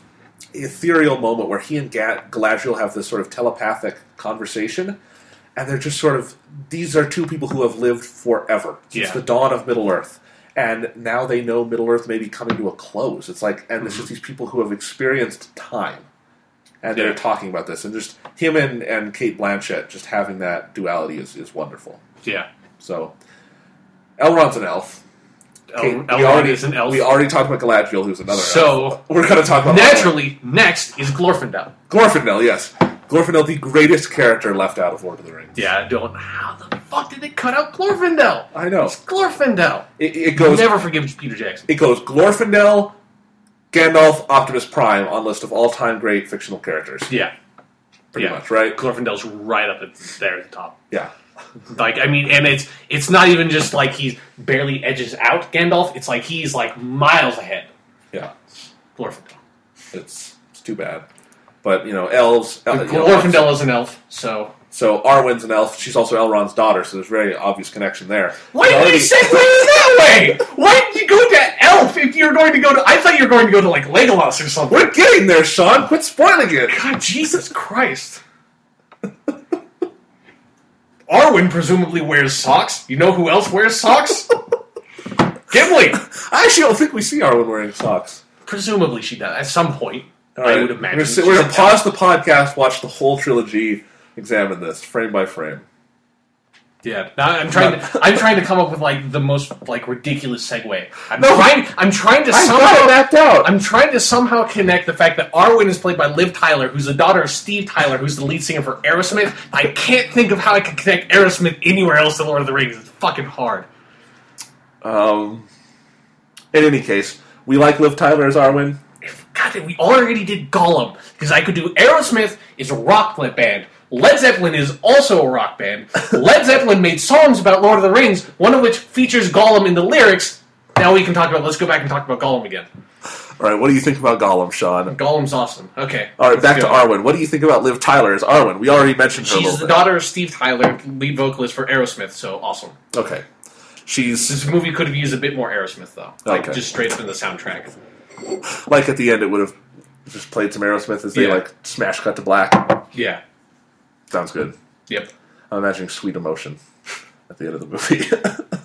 I see a sweet, sweet emotion playing when Frodo is in bed at Rivendell and all the characters come back in. Yeah. Somebody make that on YouTube, okay? Yeah. All right. Anyway, Liv Tyler, she's good. She's she again. She's basically just an elf. Yeah. So she's cool. She's it's it's funny because in real life she has this very sort of high pitched fairy voice, and she's got sort of a deeper like like sort of mystical voice in Lord of the Rings, and it works really well. Yeah. But you are right. Arwen is indeed an elf. Yep. Legolas is also an elf, and he's probably he's our a different kind of elf. He's a Mirkwood elf. he is a Mirkwood elf, and he's our sort of final significant elf character to talk about in the series for now. What about Haldir? What about Celeborn, who's in the movie for like a second? those, those people. Okay. We're focusing on main characters. But Legolas, Orlando Bloom, what do you think of Legolas? I like him. I like. I think. he's badass. Yeah. I mean, again, I I think they get kind of cheesy with the whole like he likes the sliding down the stairs and the killing the movement kill by himself. They're they're cool, but I could maybe do without them. Like Okay. they they I don't know why they just they always give Legolas the cheesiest fucking stuff. Yeah, well, uh, this is sort of another situation similar to Liv Tyler, where I don't think Orlando Bloom has been great in a lot of other stuff. He's, Yeah. he's been very good in, in certain aspects. Um, and I actually think he can do more than most people trust him with. Like, I think there's a couple of key performances from him, especially in Ridley Scott's Kingdom of Heaven, where he's great in that movie. But Peter Jackson gets really good work out of him here. Yeah. He really embodies Legolas, and it's another character where, partially because Legolas is pretty thinly sketched in Lord of the Rings. Yeah. It just it feels like that's Legolas. You can just accept it really quickly. Yeah, I agree. Yeah, and he, he looks the part. He looks very elfish. Yeah, Legolas is also really fucking cheap in the video games because he gets power ups that allow his arrows to shoot through people. Yeah. It's like once that happens, it's like, well, what is the point of playing anyone else? Well, anyway, we've been talking about elves, Yes, we have. and you know who elves had an alliance with, a last alliance with, once upon a time, were men.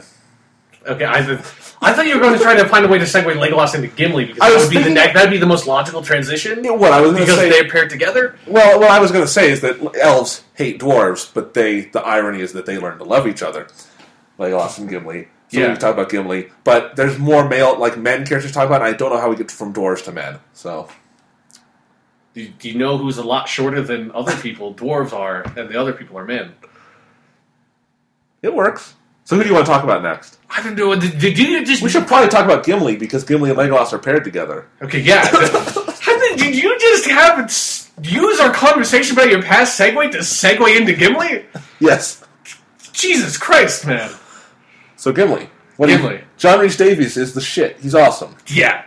Yeah, I, I love John Rhys Davies in anything, but especially as Gimli.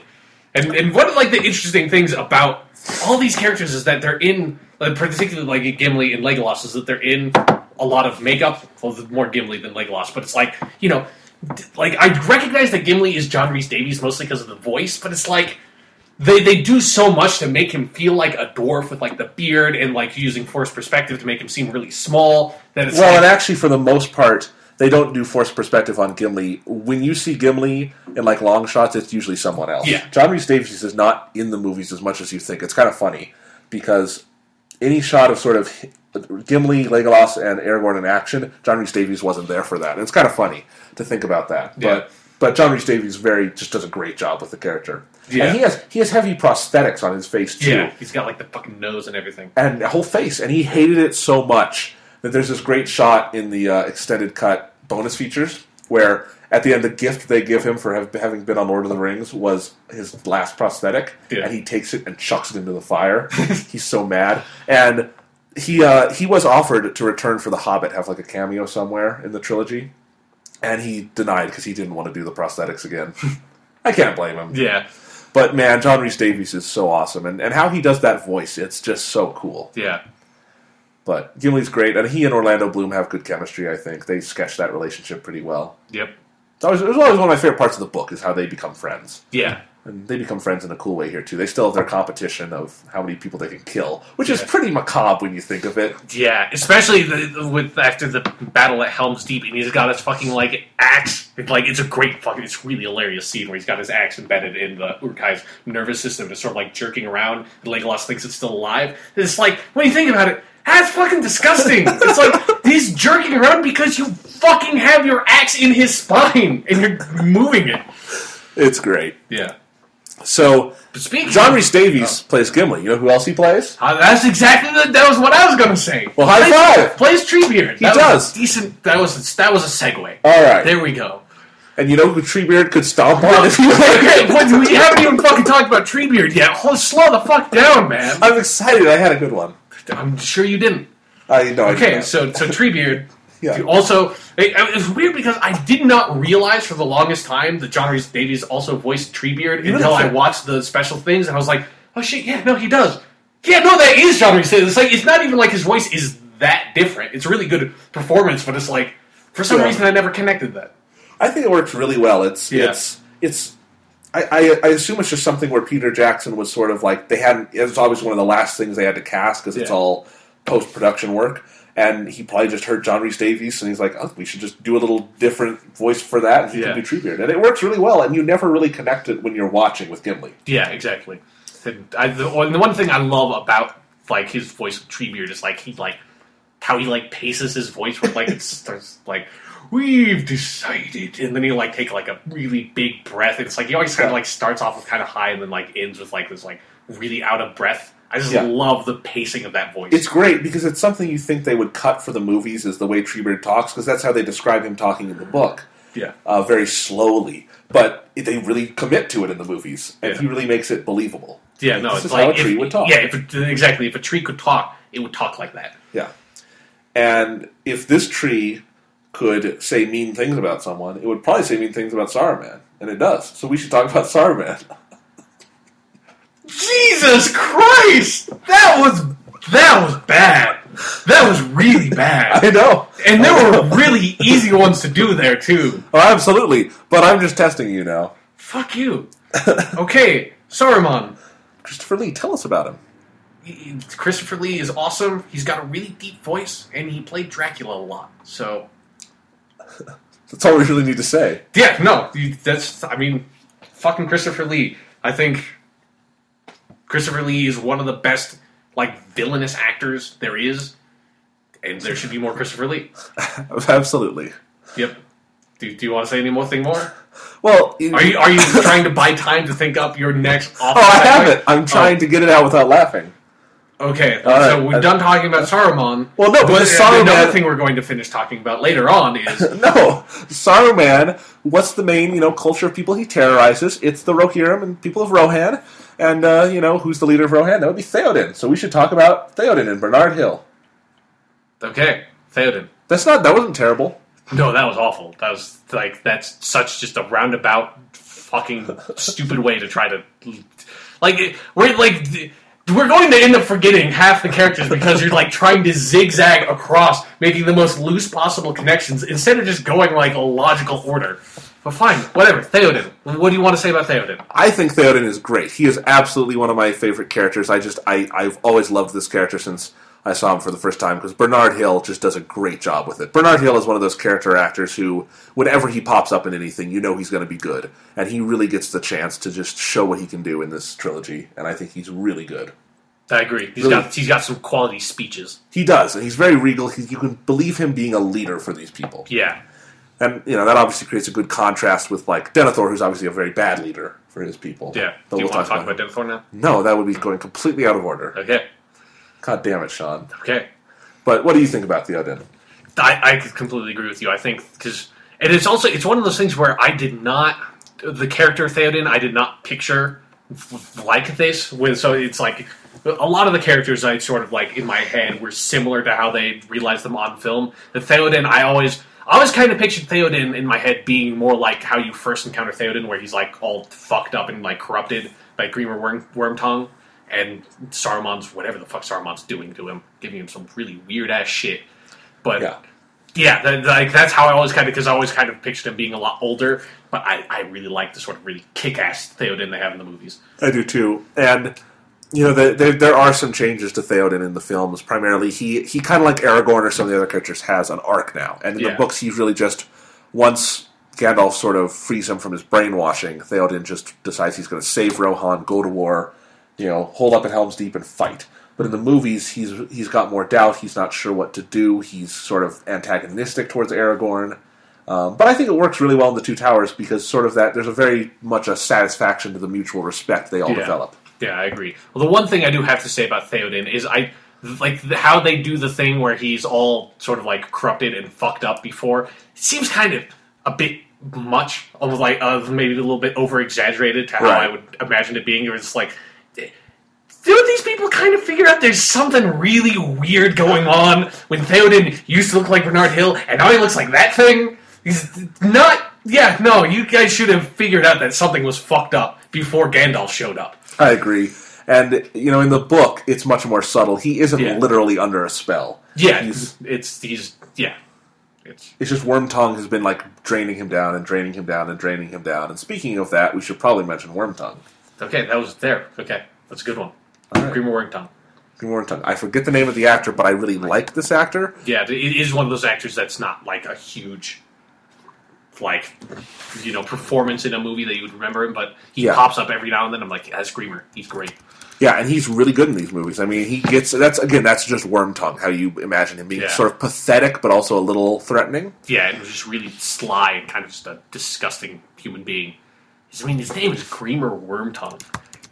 It's kind of it's kind of sucks to be like his parents must have been assholes. Yeah. It's like already you have the surname Wormtongue, but now Grima. Yeah. goddamn. Uh, the actor is Brad Dourif, and why I always like Brad Dourif is because he's in the game Myst Three Exile, which my dad always used to play, and he's the bad guy in that. And it's because Myst uses all like full motion video Yeah, for their characters, and he's really cool in that game. those the long lost days of full motion video. Oh, I know. What a Video. tragedy. We lost that.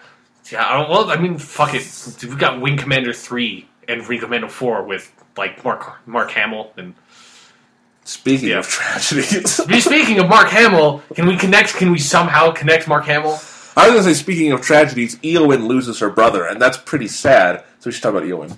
Okay, talk about Eowyn. Is it her brother or is it a cousin? Éomer is I want to say it's her cousin. But I no, Éomer is alive. Eowyn, Oh, oh, you mean oh, you mean the the son? Okay, it's Ael- Theoden's son. It's just her cousin. Yeah, Sorry. yeah.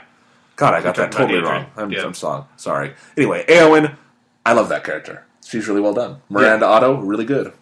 I agree, and they, they definitely like I like Eowyn with like the books and the audio book. I just kind of forgot Eowyn existed. Yeah. They, they make her much more. Compelling and significant character in the movies. I feel. Even though, for to be honest, they don't change much about her. That's just Yeah, they- they don't. They They just- make her a little less fatalistic. Yeah, I guess. yeah, Um, we should probably talk about obviously Éomer, her brother. yeah. Ael- Speaking of people whose names begin with the letters E and O, I didn't. I didn't do that. You should not put those. then I'm doing it now. Okay. I'm doing it now. Fuck you. Speaking of people whose names begin with the letters E and O, let's talk about Éomer. And this is Karl Urban, who would go on to be probably the most kick-ass like supporting character from this trilogy because Karl Urban has been in a bunch of great stuff. Yeah. Most notably, he's the new McCoy in the Star Trek movies, and probably my favorite character in the J.J. Abrams Star Trek. Yeah, I agree. Because he just he gets McCoy, Mm-hmm. but he also gets Éomer. He's really good, even Yeah. if it's even if it's kind of a small small part in these movies because Éomer is really just sort of the warrior. Yeah. But this is actually heavily beefed up from the books too because I forget the name of the character, but there's a different character who does most of Éomer's stuff in the book The Two Towers. Glorfindel. It's not Glorfindel, But it, it's the Two Towers Glorfindel. right? Well, except he does a lot. It's um, I hope I can find the name of the guy, but. Uh, it's Erkenbrand. Erkenbrand is the leader Oh, of yeah, yeah I do remember that now. Yeah, Erkenbrand is a major character in the Two Towers book, and he's also there in The Return of the King too. They just Erkenbrand and Eomer sort of merge, and actually Eomer has a lot more of Erkenbrand's qualities in the film than he does Eomer's, which is kind of interesting. Yeah, But he's a cool character. I agree. So speaking of cool characters, Dude, this could go anywhere. Aragorn. Dude, that's that. Now we're going to. That's the one you pick. Now we're going to Aragorn. For fuck's sake, That- that's the like the, maybe the, like the right behind Frodo and Sam, the biggest, most important character in the movies, and that's how you get to Aragorn. We went all the way through fucking Eowyn and Éomer to get to Aragorn. I thought it was good. Fuck you. Just fuck you. All right, well, what character should we go to? I think I, I think we're done. I think Jesus Christ. I just feel like we've taken way too long to get to Aragorn. It's, But then we should have fucking started and just gone through the fellowship from the beginning. I don't know why we dealt with all this fucking segue bullshit. well, but now we can segue from Aragorn to all the other human characters, like Boromir, Okay. Denethor. Okay. See, I, it makes total sense. Okay, here we go. I've got a better one. Éomer's name has vowels in it. You know whose other person's name has vowels in it? Fucking Aragorn. I think that's just cruel, Sean. Just talking about Aragorn. All right, Viggo Mortensen, Aragorn. Come on, talk about it, Sean. He's Aragorn. He's son of Arathorn. He, he's the heir to Gondor. He's got a sword. He gets another sword, but in the, in the, in the book, he has that the first sword for the whole time. All right, well, describe how Aragorn in the movies is, has sort of been expanded upon from Aragorn in the books. Okay, so in in in the books, like we said, Aragorn kind of has already gone through his whole "I want to be king" thing, and so by the beginning, once you meet him as Strider, he's carrying around the shards of Narsil. He's like, "I'm I want to become king of Gondor. I need an opportunity to do it." And that's kind of where he's at the whole time. He's just trying to get to Gondor and then fulfill his mission with the ring. And as opposed to in the movies, he's he's doing the whole ring thing, but he doesn't want to become king of Gondor yet. He doesn't. He feels like his he's got this burden as being the heir, heir to Isildur who kind of fucked everything up because he was all like, no. So he's all angsty about that, and then eventually he stops being angsty about it. Yeah. That's Aragorn. Oh, thank you. I like how you just described it. He just stops being angsty. Well, yeah, that's that's the core. The his character arc in the movie is I'm, I don't know about this, and then arriving at the point where it's like, yeah, okay, But do you think it works? yeah, no, I, I really like it. Again, it's one of those changes where it you in a film you do need to have much more dramatic character arcs because it's not this. You're not like reading something. You're not so heavily involved in it where you're instead you're witnessing it. So you need to have these very dramatic character arcs, and they had to And construct these a Aragorn is, characters. is sort of your secondary protagonist. Yeah, exactly. Because again, particularly for Two Towers and Return of the King, the story branches off where like half of it is Frodo and Sam doing their shit, and the other half of it is Aragorn and all the other guys doing their shit. And so Aragorn's sort of leading that pack, so they need Yeah. to make him a very compelling, dynamic figure. Right. Well, I'll say Aragorn is my second favorite move, character in these movies. Very close to Gandalf in that respect. I just really love him.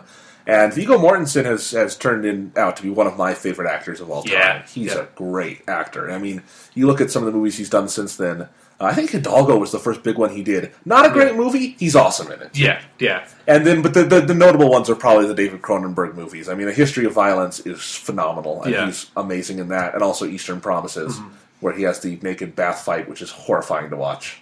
Yeah. That's like, and I what I love with Viggo Mortensen is that after he did Lord of the Rings, he goes off and does a bunch of Cronenberg movies. Like that's Yeah. such it's such a weird like sidestep that now I'm going to do these really artsy R-rated Cronenberg flicks. Yeah. It's awesome. He, he played. I always forget he did play uh, Carl Jung. No, no, Sigmund Freud. Sorry, Yeah. in in a Cronenberg film, A Dangerous Method. Not a good movie, but he was good in it. He's he's just a, a top notch actor. Yeah. and he's really great in these. Just portraying sort of that. You, for one, I think you really get that rugged sense with Viggo Mortensen, which Yeah. most movie stars or whoever you would put in this kind of role. They would be kind of playing that. Viggo Mortensen feels like he is that. Yeah. It's like for some reason it feels like Viggo Mortensen has never taken a shower in his life, even though I'm sure he has. But it's like Yeah. his is always sort of like that, particularly in these movies where he's got the really long hair. Yeah. Yeah, but he just he looks cool he sounds cool he does Yeah. great with the speeches all the emotional material. He is this is a grade a performance. It's fantastic acting. And Yeah. it's just such a compelling character to me because he's it's interesting he's not the savior of middle earth but he's kind of the guy who backs up the saviors. Yeah. if he wasn't there you know he's he's very much sort of the kingly kind of character of someone who has to go through all these trials basically for the sake of other people. Yeah, in, in, in essence. And he has something to work for himself, which is Arwen. But the great struggle there is that he could have Arwen whenever he wants. He could always, there's always that temptation for him that he could just go back to Rivendell and be with the love of his life and not worry about this. he, he could marry the daughter of Steve Tyler. Right. That means he could hang out with Steve fucking Tyler. It'd be great. That'd be awesome. Yeah. But instead, you know, he goes off to war and he does all these great things. And he's a very compelling character. And obviously, again, he is different on page, but these are, to me, this is one of the smartest changes in the whole trilogy because it, it makes. It makes a very large. It doesn't just make Aragorn d- dynamic. It makes a large swath of the films more dynamic. I mean, you add a lot in there. Yeah, So, rounding out the Fellowship, we should probably talk about. you're not going to do another. You're done with your Well, I mean, shitty segues. Aragorn's a man of Gondor. Boromir's a man of Gondor. We can do that. Okay, there we go. Let's But he's that. also Boromir's the last one of the Fellowship that we should talk about. He's Okay. also the first to die. It's Sean Bean.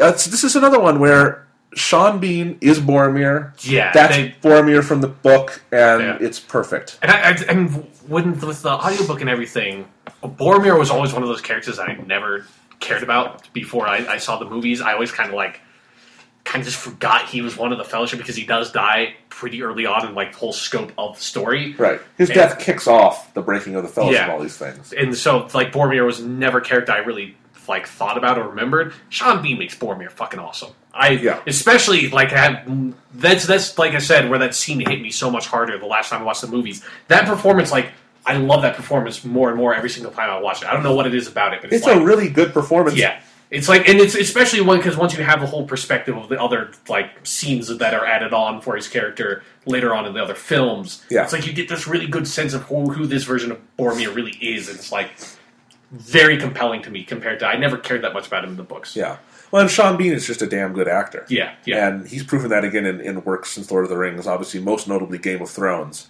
But he's Where really good. I always loved. I haven't watched any of Game of Thrones. I'm going to wait till it's done and then I'm going to watch it. But I always loved when like that was coming out and they had like all the teaser trailers and like the posters of him just standing there. It's like they should have just like on those trailers. They should have said like Game of Thrones, fucking Boromir, and just like in it with that. That's how they advertised season one. Yeah, basically, about- it was like all I don't. I just know. I don't. It's like I know almost nothing about Game of Thrones. I just know fucking Boromir. I know his name's not Boromir. He probably is kind of different than Boromir. Fucking Boromir. Well, and it's it's Game of Thrones is an ensemble piece, and Yeah. he's no one is the main character at all. But you, how else are you going to advertise But it? fucking Boromir. yeah. Yeah. And of course, yeah. Sean Bean dies in everything he ever makes. Yes. pretty much. So, He, and he dies spectacularly in Fellowship. oh yeah, it's a great death. It's a fucking painful one to watch, no matter how many times you see it. Yeah. Arrow one, arrow two. Yeah, it's like whatever, whatever sound effect they got, the thud when it goes in him. That's Yeah. like sickening. It's like Yeah, no, it's like, yeah, that seems fucking brutal. That like that scene just like makes you realize the reality of getting shot with a fucking arrow, where you just have this like wooden shaft sticking out of your chest all of a sudden. Like that's fucked up. yeah, it's it's too bad. So they should have should have worked Sean Bean into like the Hunger Games somewhere, so he could do he could get shot with an arrow. There's a bunch of archery in that. He can get shot with an arrow by the like the best of them. Yeah. and he's a pro at that. He is. So, in any case, um, what other characters are there to talk about? Other men of Gondor. His father, Denethor. Yep. This is John Noble. I love John Noble. He's a really good actor. Yep. Um, he's he's a lot of fun on the show Fringe, which I stopped watching because it was a steaming pile of horseshit. But uh, John Noble's good on it. okay. Yeah, but uh, he's really good at just crazy Denethor, but crazy in a way where you kind of understand him. You don't really Yeah. hate him at any moment. I guess you do kind of hate him, but you don't ever get to that point where you don't want to watch him. Yeah, I, I agree. I think, and he's really good at eating stuff in a really gross way, He's very good at in a that. way that I've never seen anybody else eat. we already talked about David Wenham as Faramir, and that he's really good at sort of a, reinterpreting that character. Yeah. Uh, doing a very good job at it. Is there really anyone else left? I could probably tell you, but we made such a bizarre, winding path throughout the cast of the characters of the Lord of the Rings that we went in no particular order whatsoever. That I cannot remember which ones we've talked about. And which ones we haven't. Sean, don't you tell me we went in no particular order whatsoever. We went from hobbits to Gollum, back to Hobbits to Wizard to Elves to Yeah, right. yeah, right. Right. Yeah, that's that's the order we went from. Uh, to, to, to, hmm. There's okay. Uh, speaking of characters we haven't talked about, we didn't talk about the moth that Gandalf talks to. Radagast the Brown. Yeah. Are you excited for Radagast in the Hobbit movie? Yeah, Sylvester McCoy. Fuck, fuck yeah. Oh yeah, Any- anything. He's anything Sylvester McCoy's in. I will watch nice. and I will enjoy. You were already going to watch and enjoy the Hobbit. Well, yeah, You're gonna watch and enjoy it even more. more. so now. Yes. Sylvester McCoy's in there. So, anything else to say about the Lord of the Rings film trilogy? Uh, battery on my laptop's running low, so we should probably wrap this up. That's yeah. That's a good idea. Okay. Um, They're great movies. man, all the shitty segues really took the wind out of my sails. I have to say. Uh, I'm sorry, Sean. that's that was that was a that was a rough patch of podcast there, Jonathan. I, I apologize. I think it was probably entertaining for our listeners, and if it wasn't, please email Sean at. The WGTCRadio.com. Okay. That's not actually an email address. But, You can, you can fucking try. okay. I'm not going to find it, but nevertheless, Lord of the Rings, it's, it's my favorite movie of all time. And I grouped them all together because you can do that. And They're great. I love these movies to death. I would not be the sort of film critic I am. I wouldn't do what I do with film if it weren't for Lord of the Rings. These movies are just. This is what film adaptation should be. Yeah. It just it's to me it's the pinnacle of that uh, as an art of of you know taking a book and turning it into a movie. This is how you do it, and this is how you do it well. And they are they are fantastic movies. What boggles me, you know, we were talking about all the characters, and that that you have this massive cast of characters for one is, and that you can service all of them at the same time is mind boggling. But that Peter Jackson cast this whole movie without miscasting a single person, how Yeah. does that happen? I don't know. That just doesn't seem possible. It's pretty fucking incredible. Yeah. So anything you want to say? I, I think for me, it's like what Lord of the Rings does better than anything still is sort of as a fantasy movie constructing the world that it exists in, and obviously it's built on the f- like unprecedented foundation that J.R.R. Tolkien provided.